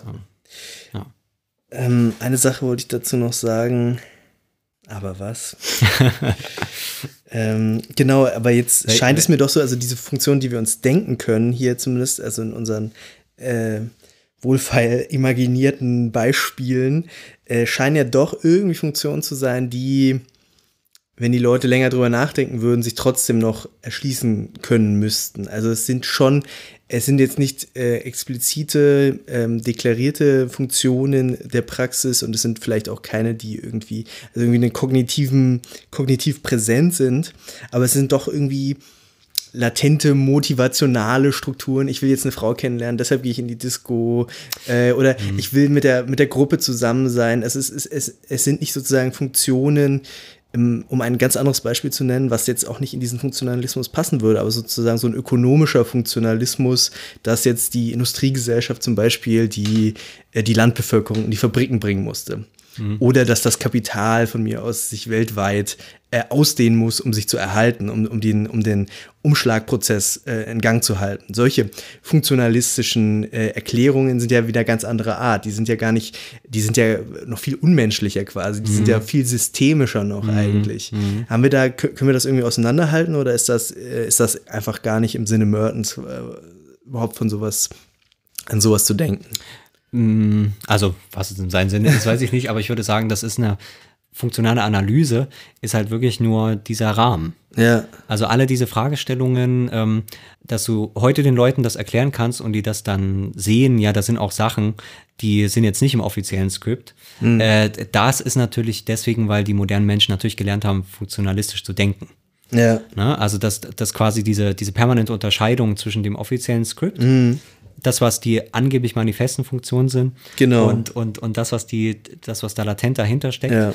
ähm, aber dann quasi so eine so eine quasi quasi mani manifeste Funktion sind, die nicht irgendwo stehen, aber wo jeder weiß. Äh, da würde ich sagen, das sind auch schon manifeste Funktionen, die aber in einer bestimmten Gesellschaftsstruktur, nämlich einer modernen Gesellschaftsstruktur, die genau diese permanente Unterscheidung zwischen der Vorder- und der Hinterbühne, könnte man das auch, auch sagen, äh, wo die Vorderbühne, Dorfman. genau, wo die Vorderbühne nur, nur funktioniert, weil die Leute alle genau das wissen, Ja. äh, was die Hinterbühne ist. Und die Hinterbühne, das kommt, glaube ich, noch dazu, die Hinterbühne ja auch umkämpft ist permanent. Ne? Mhm. Das heißt, Psychologie kämpft dort gegen Soziologie. Ne? Die, die Biologen sind auch noch dabei. Und alle beschreiben im Prinzip immer latente Funktionen Ja. äh, äh, auf so einem Öffentlichkeitsmarkt. Äh, äh, ja, du.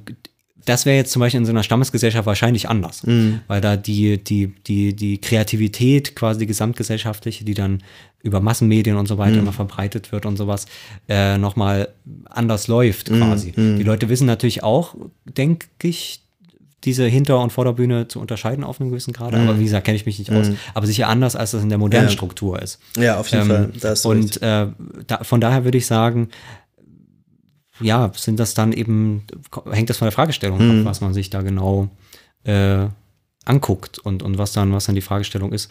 Okay, machen wir weiter. Ach so, ja, genau. Ähm, da sind wir, sind wir, eigentlich waren wir da auch schon gerade.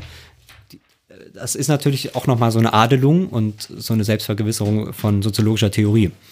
Ähm, diese, diese Ansage von Merton, kann man sagen. Nämlich, äh, äh, spricht, spricht er jetzt eben genau über diese manifesten Funktionen. Zum Beispiel so eine Fragestellung, äh, sind jetzt Soziologen nicht auch da, äh, sich darüber Gedanken zu machen, wie kann die Gesellschaft ein bisschen besser werden, wie kann die besser funktionieren. Und zwar zum Beispiel auf die Weise, wie äh, kann man für Arbeit schaffen, für soziale Gerechtigkeit, das, worüber Gewerkschaften und so weiter, Politik schon reden, ne? manifeste Funktion äh, der Gesellschaft.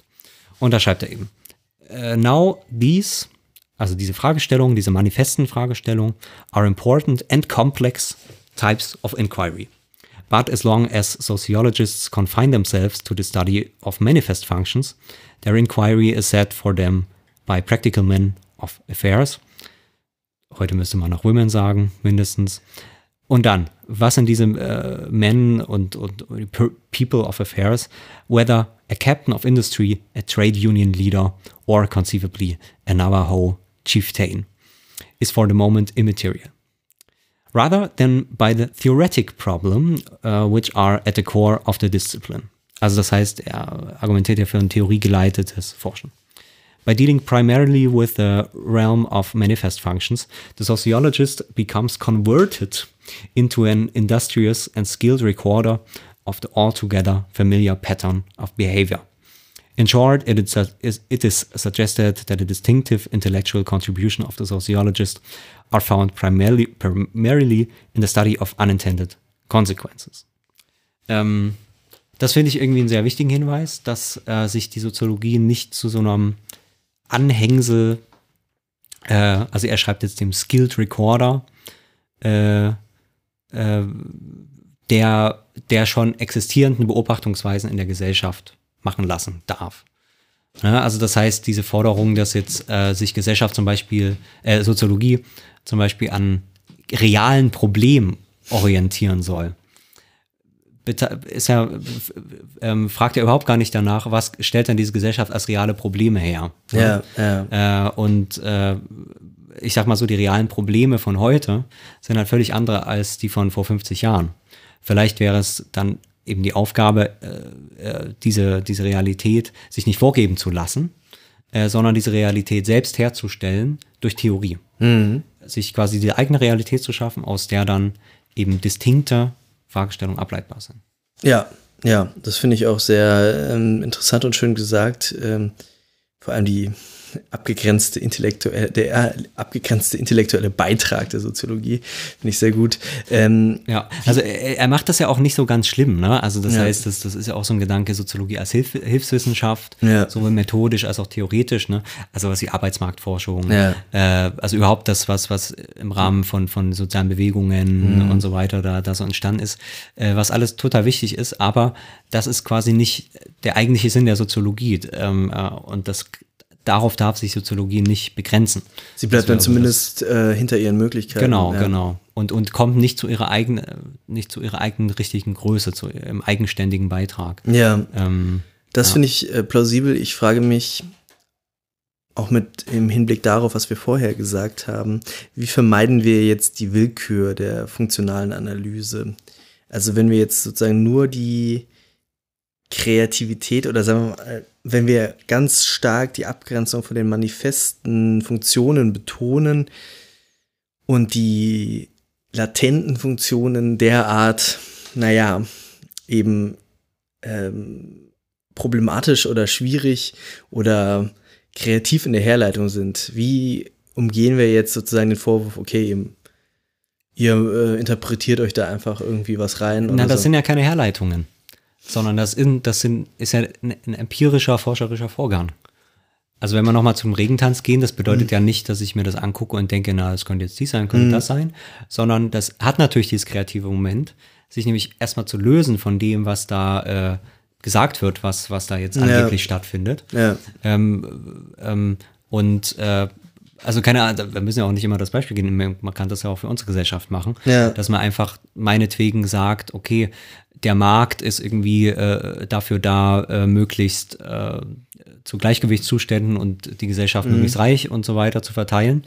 Äh, und dass ich dann soziologisch es nicht reicht zu sagen, es gibt zwei manifeste Funktionen, nämlich die einen sagen, ja, das führt zu perfekter Verteilung und Paradies. Und die anderen sagen, ja, Markt, das ist das Allerschlimmste überhaupt, das führt äh, zu, zu Verdammnis. Äh, und dann quasi diese, sozusagen diese kritische äh, Gegnerstellung dieser beiden manifesten Behauptungen, Behauptungen von manifesten Funktionen, äh, sondern sich zu fragen, okay, wie funktioniert der Markt denn eigentlich aus einer soziologischen Sicht? Und welche latenten Funktionen hat er dann? Ähm, und, und das muss ich aber natürlich dann zeigen. Also ich kann da nicht irgendwas behaupten und irgendwas mir überlegen, sondern ich muss mir halt wirklich angucken, wie diese Gesellschaft funktioniert, wie so ein Markt zum Beispiel funktioniert und was der eben für Funktionen hat für diesen Prozess.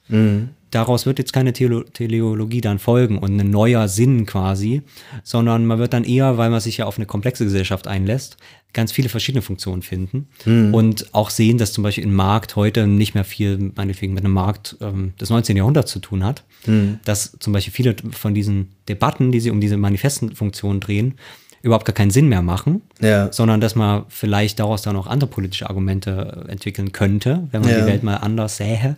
Ähm, das ist, glaube ich, der Prozess. Aber dass das quasi so ein rein kreativer, ich denke mir jetzt mal eine neue Funktion aus, äh, so kann das natürlich nicht sein. Also wenn ich dich richtig verstehe, dann würdest du die, den Funktionalismus als eine Art, ja, auch so eine Art offenes intellektuelles Projekt, eine Art Heuristik eben verstehen wollen, was ich auch erstmal attraktiv finde.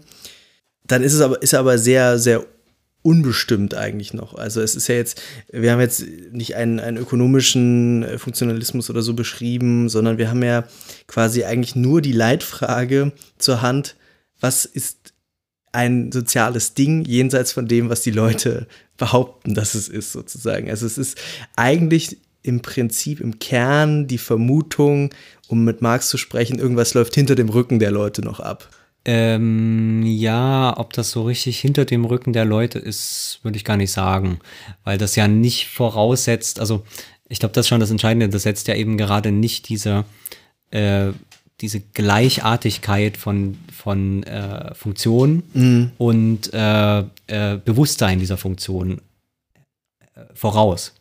Ähm, Das setzt durchaus voraus, dass diese, dass diese Funktionen irgendwie kommuniziert werden, dass die eben offiziell sind. Ne?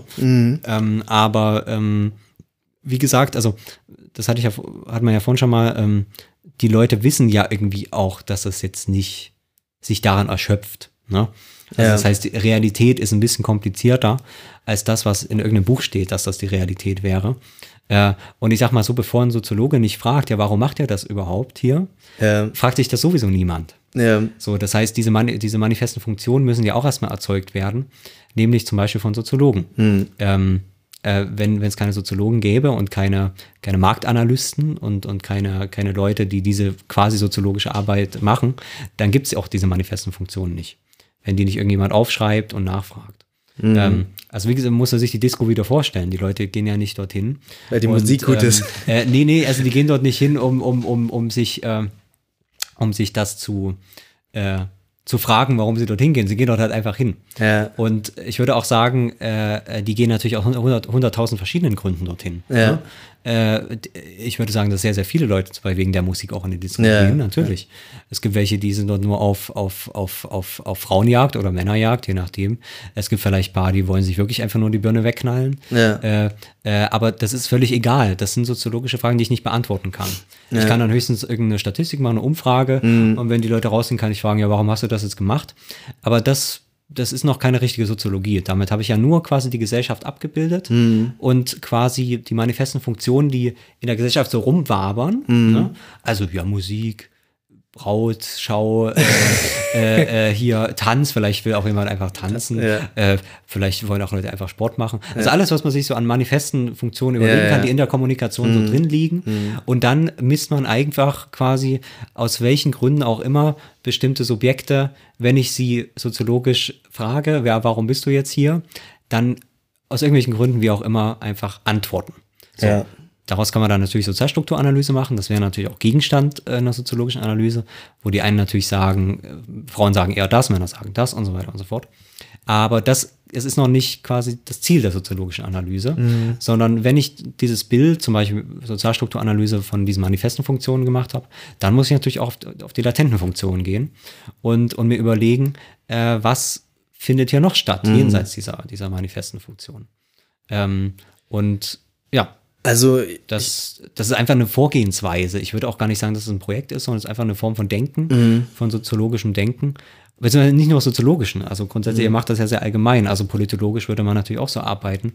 Ähm, anthropologisch auch. Mhm. Ähm, das, das ist ja für alle Gesellschaftswissenschaften im Prinzip im weitesten Sinne. Ja. Ähm, bis hin ja auch zur Psychologie eigentlich und, Ja. und an anverwandten Disziplinen.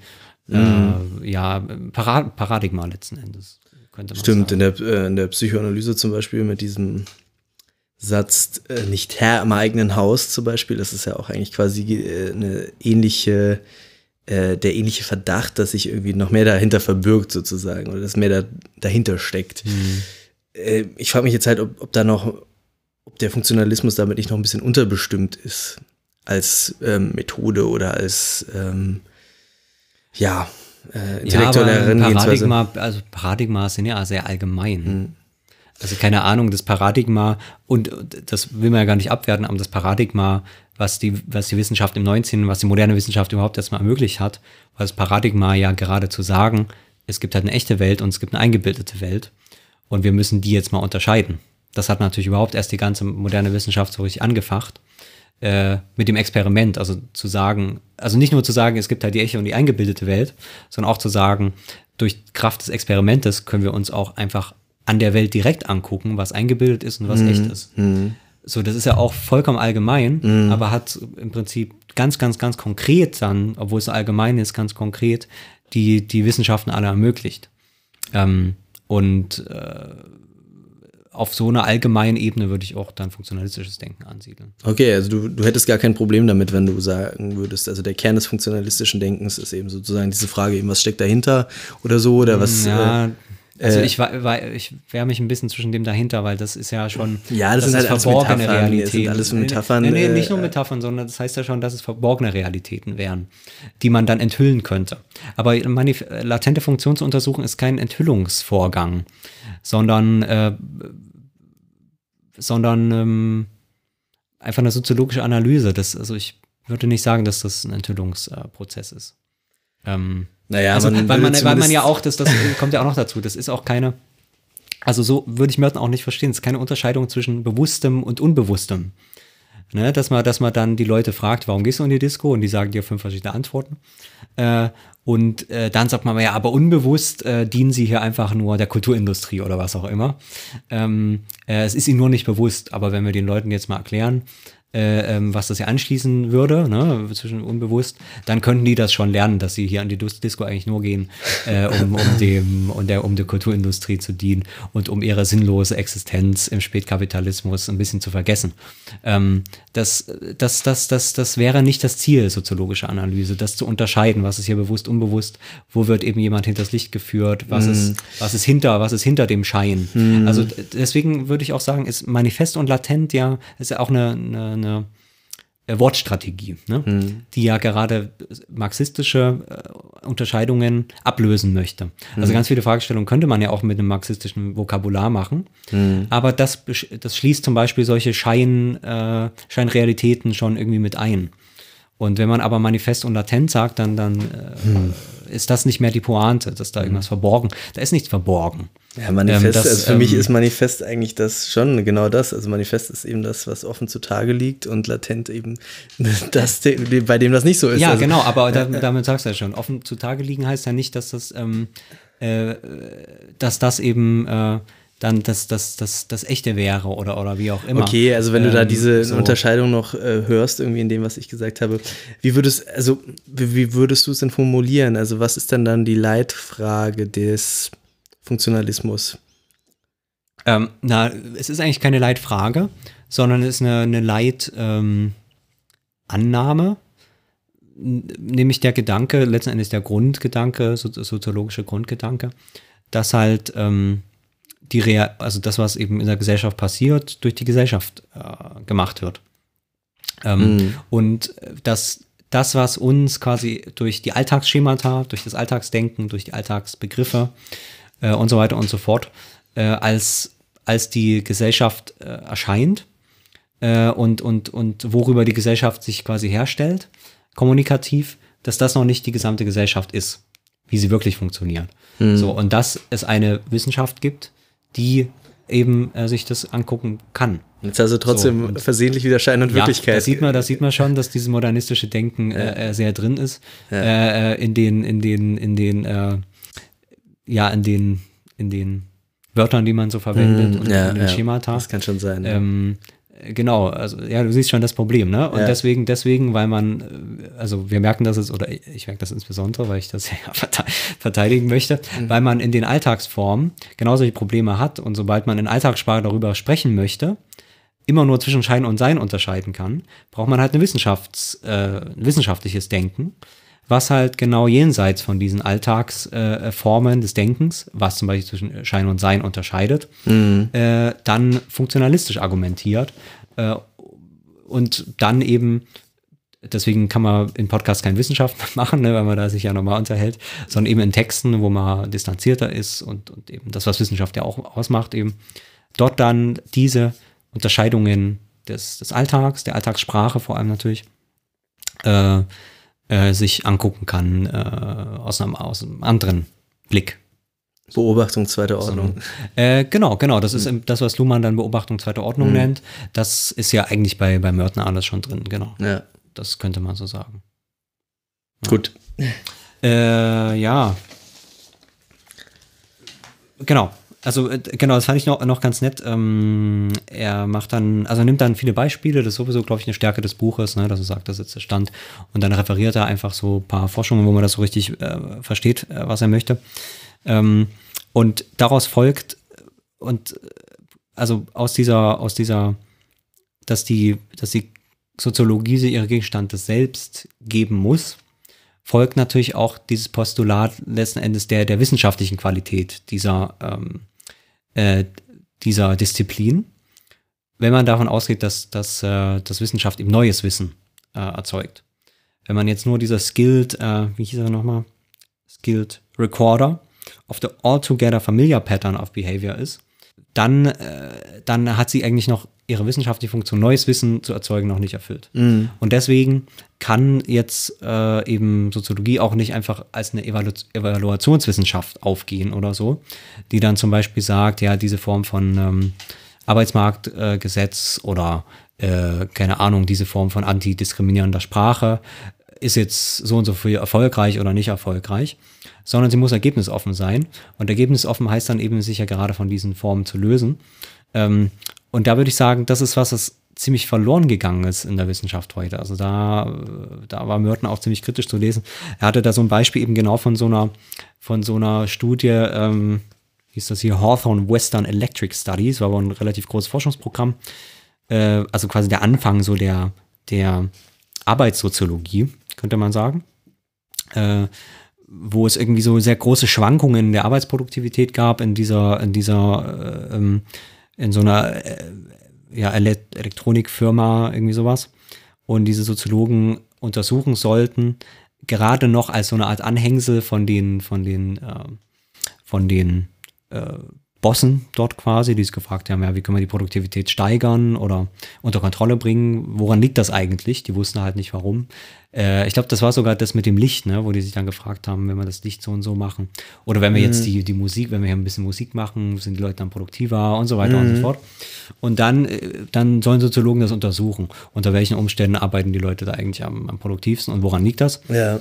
Äh, und dann berichtet eben Merton von dem Fall, dass äh, die da angefangen haben und auch so ein paar Ansätze gefunden haben, warum das so sein könnte, dass die manchmal produktiver sind, manchmal nicht.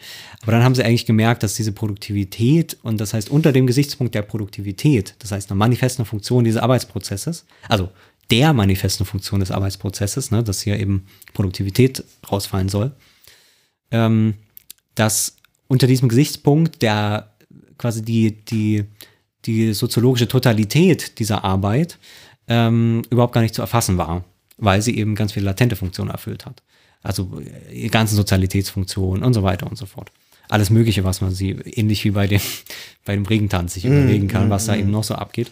Und mehr und mehr sind, so berichtet das Mördenland, mehr und mehr sind sie im Prinzip von dem Forschungsprogramm, das was heute ähm, Anträge sind, irgendwelche Finanzierungsanträge bei der DFG, wo drin steht, wir wollen diese und jenes erforschen und diese und jenes rausfinden, um das und das zu erklären und diese Forschungslücke zu schließen, äh, äh, ähm, sind sie mehr und mehr davon abgegangen und haben eigentlich überhaupt gar nicht mehr das gemacht, was sie eigentlich mal machen wollten, nämlich zu verstehen, wie diese Produktivität hergestellt wird. Und da sagt Merton, das ist genauso, wie es sein soll, nämlich, dass man neues Wissen erzeugt, wo man vorher noch gar nicht wusste, dass man es nicht wusste. Ne? Ja. Ähm, das, das ist so irgendwie so das Argument. Und da erinnere ich mich äh, auch, deswegen fand ich es so nett, äh, an die The Unknown Unknowns. Hat äh, genau, genau, gesagt. Unknown Unknowns, genau. Ja. Das ist ja diese Unterscheidung von, genau, No Knowns, Unknown Knowns. Ja, genau. Das sind eigentlich die Unknown Unknowns. Das ist ja eben, dafür ist ja Wissenschaft da, würde ich sagen. Ja. Unter anderem halt wirklich äh, vorzustoßen in, in die Welt eben, genau, der Unknown Unknowns. Ähm, und da erinnere ich mich, und, und das ist, das, das kollidiert aber natürlich mit dem Wissenschaftsapparat ich erinnere mich da an die letzte Sektionstagung der, der Sektion Arbeitssoziologie, äh, bei, bei der ich mit äh, war, zumindest zwischendrin mal.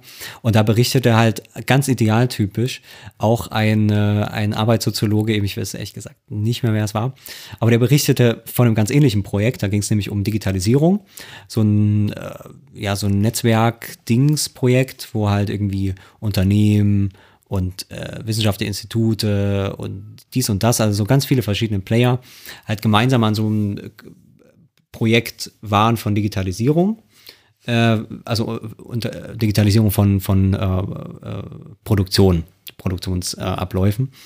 Ähm, und da waren eben die Wissenschaftler mit drin, um das quasi evaluieren zu begleiten. So wie das leider ja Soziologen sehr viel machen, nämlich das einfach irgendwelche Sachen zu evaluieren. Ähm, also was heißt leider? Ich finde es erstmal wichtig, das zu tun, aber daran, erschöpft sich das dann auch irgendwie. Mhm. Ähm, und sie meinten eben, äh, dass das und jetzt, wo ich drüber nachdenke, war das dann nicht wirklich das eigene Verdienst. Aber sie haben halt während dieses Projektes gemerkt, dass, äh, dass das alles, so wie das in diesen Anträgen stand und wo die sich gedacht haben, wie dieses Netzwerk funktioniert, dass das alles überhaupt gar nicht funktioniert.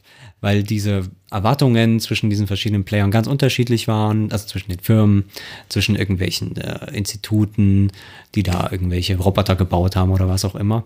Und niemand wusste eigentlich so richtig genau, was der andere wollte. Es war auch einfach ganz viel Sachen, wo man, wo die Leute nach und nach gemerkt haben, dass das nur dieser komische Management-Talk und so weiter war und das in der Realität einfach null funktioniert.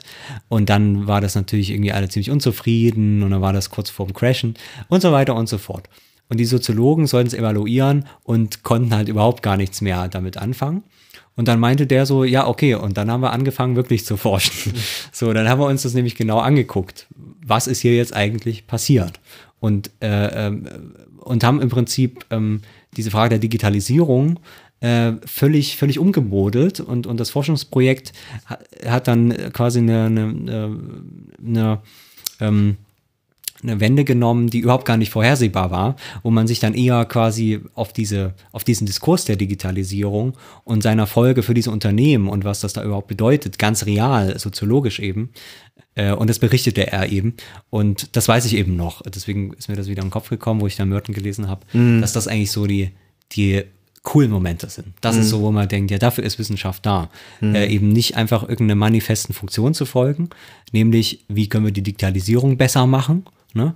Äh, mag sicher auch eine Aufgabe sein, ne? Mit Technikfolgenabschätzung und äh, äh, ja, hier Begleitforschung, ne? Äh, wir müssen die gesellschaftlichen Folgen ein bisschen abfedern, wie müssen wir das noch so machen, ja, ja. Äh, anstatt, anstatt mal einen eigenständigen Beitrag zu liefern. Und äh, wo wir aber vielleicht eben, oder wo dann die Soziologie vielleicht vorher noch überhaupt gar nicht weiß, was dieser Beitrag sein könnte. Mhm. Ja. ja. Ja, und dann das ist vielleicht auch das Letzte, was wir heute noch uns angucken, äh, fand ich eigentlich auch noch ganz nett, äh, dass dann eben eine bestimmte Form von Aussage da auch rauskommt aus der, aus der funktionalen Analyse. Das heißt, es neigt zu paradoxen Aussagen, zu ironischen Aussagen, zu satirischen Aussagen. Äh, und da hat er wiederum das Beispiel von ähm, Thorstein Veblen, ähm, da habe ich jetzt mal gelesen, dass der so ein richtiger Mega-Übersoziologe war, mhm. den so alle kannte. Der ist ein bisschen vergessen. Also man kennt ihn irgendwie noch auf die Theorie, ein ja. bisschen wie Merton eigentlich. Aber der war also ein riesiger Name zu seiner Zeit. War auch so eine ähm, Zeitgenosse oder was? Äh, ein bisschen früher. Oder ja, doch schon. Ja, doch, das ist die Zeit so. Ja. Naja, ja auch immer. Auf jeden Fall hat der ja diese Theorie des demonstrativen äh, Konsums entwickelt mhm. äh, wo er eben gesagt hat, die Leute konsumieren nicht, um äh, zu überleben äh, oder um äh, äh, schöne Sachen zu haben oder was auch immer. Ja. Auch da wiederum, ne? Wenn man jetzt die Leute fragt, ja, warum haben sie sich das gekauft, dann findet man irgendwie so verschiedene Antworten, irgendwie, äh, keine Ahnung, ich brauche das. Ja.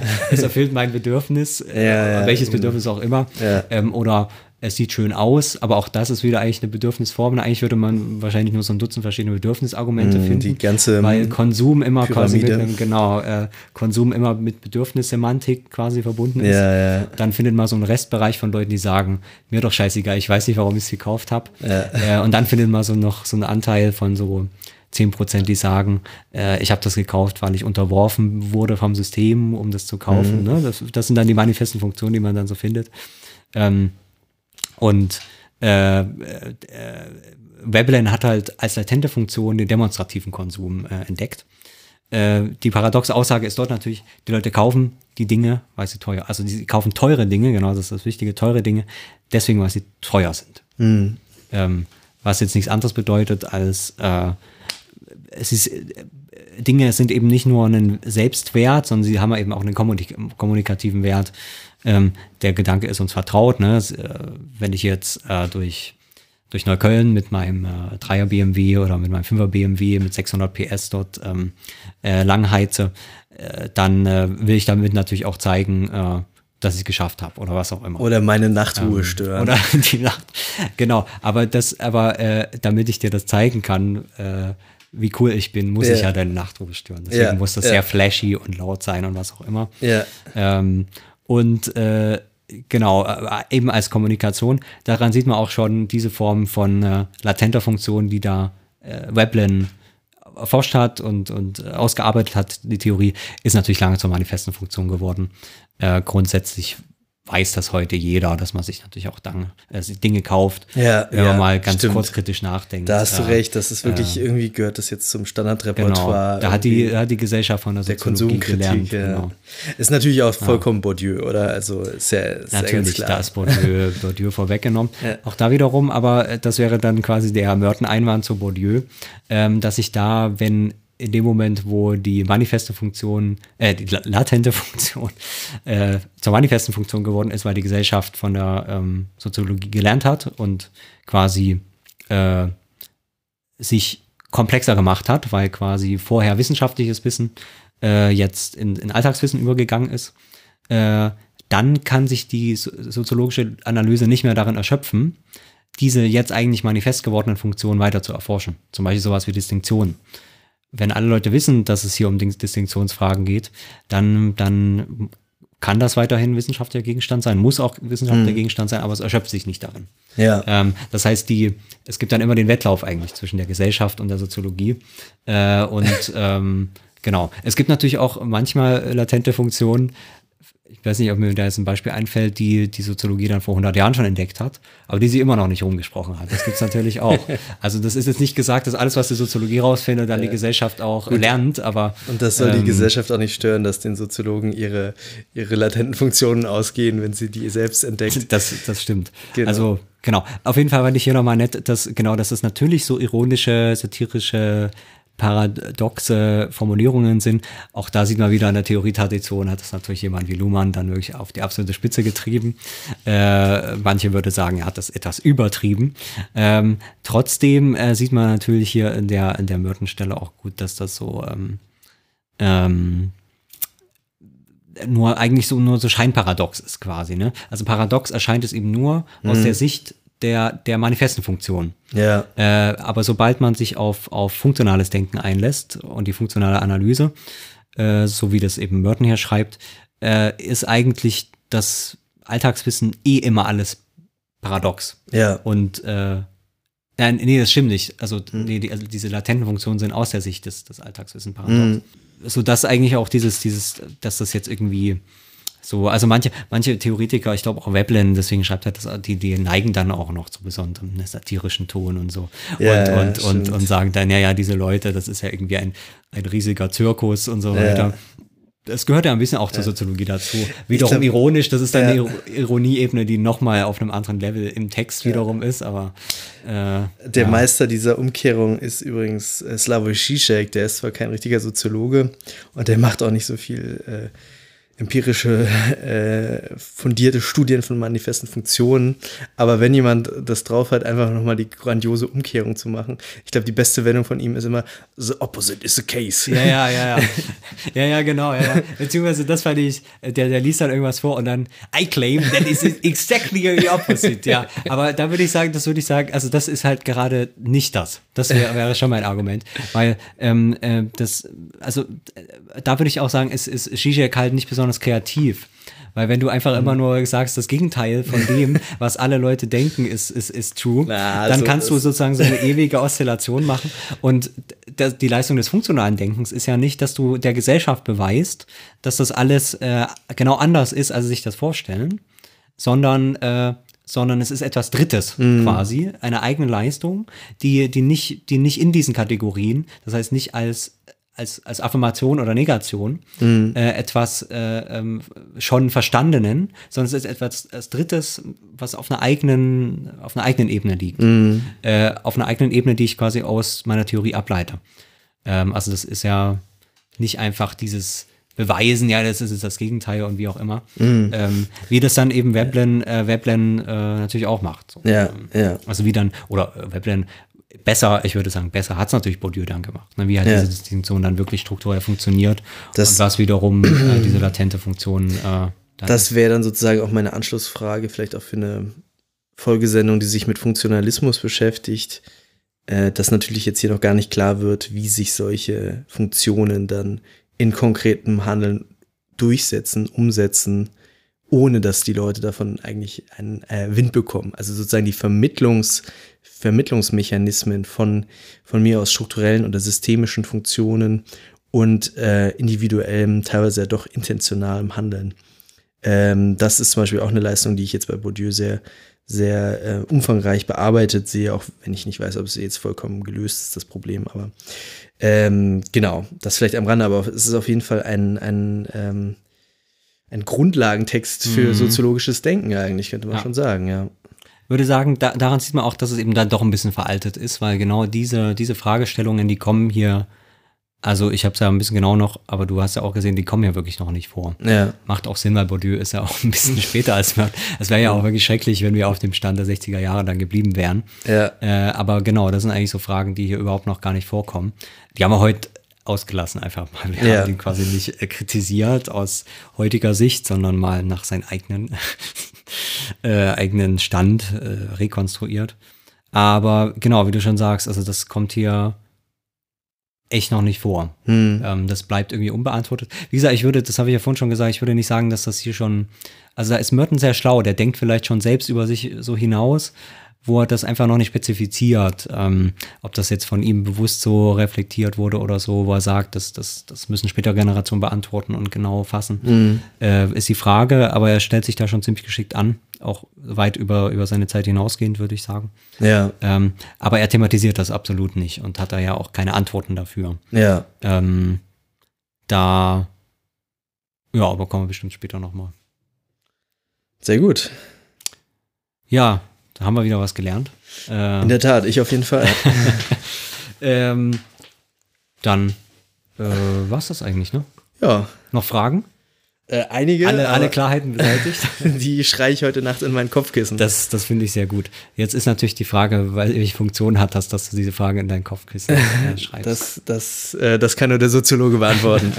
äh, du kannst dir ja Gedanken machen, was das für Funktion haben könnte. Ich denke Vielleicht damit du, ähm, vielleicht reguliert es deine Atmung, dass du da irgendwie, dass deine Lunge besser arbeiten kann. Dann, Solche biologischen Erklärungen, die lehne ich ab. gut, dann äh, bis bald und äh, tschüss. Macht's gut.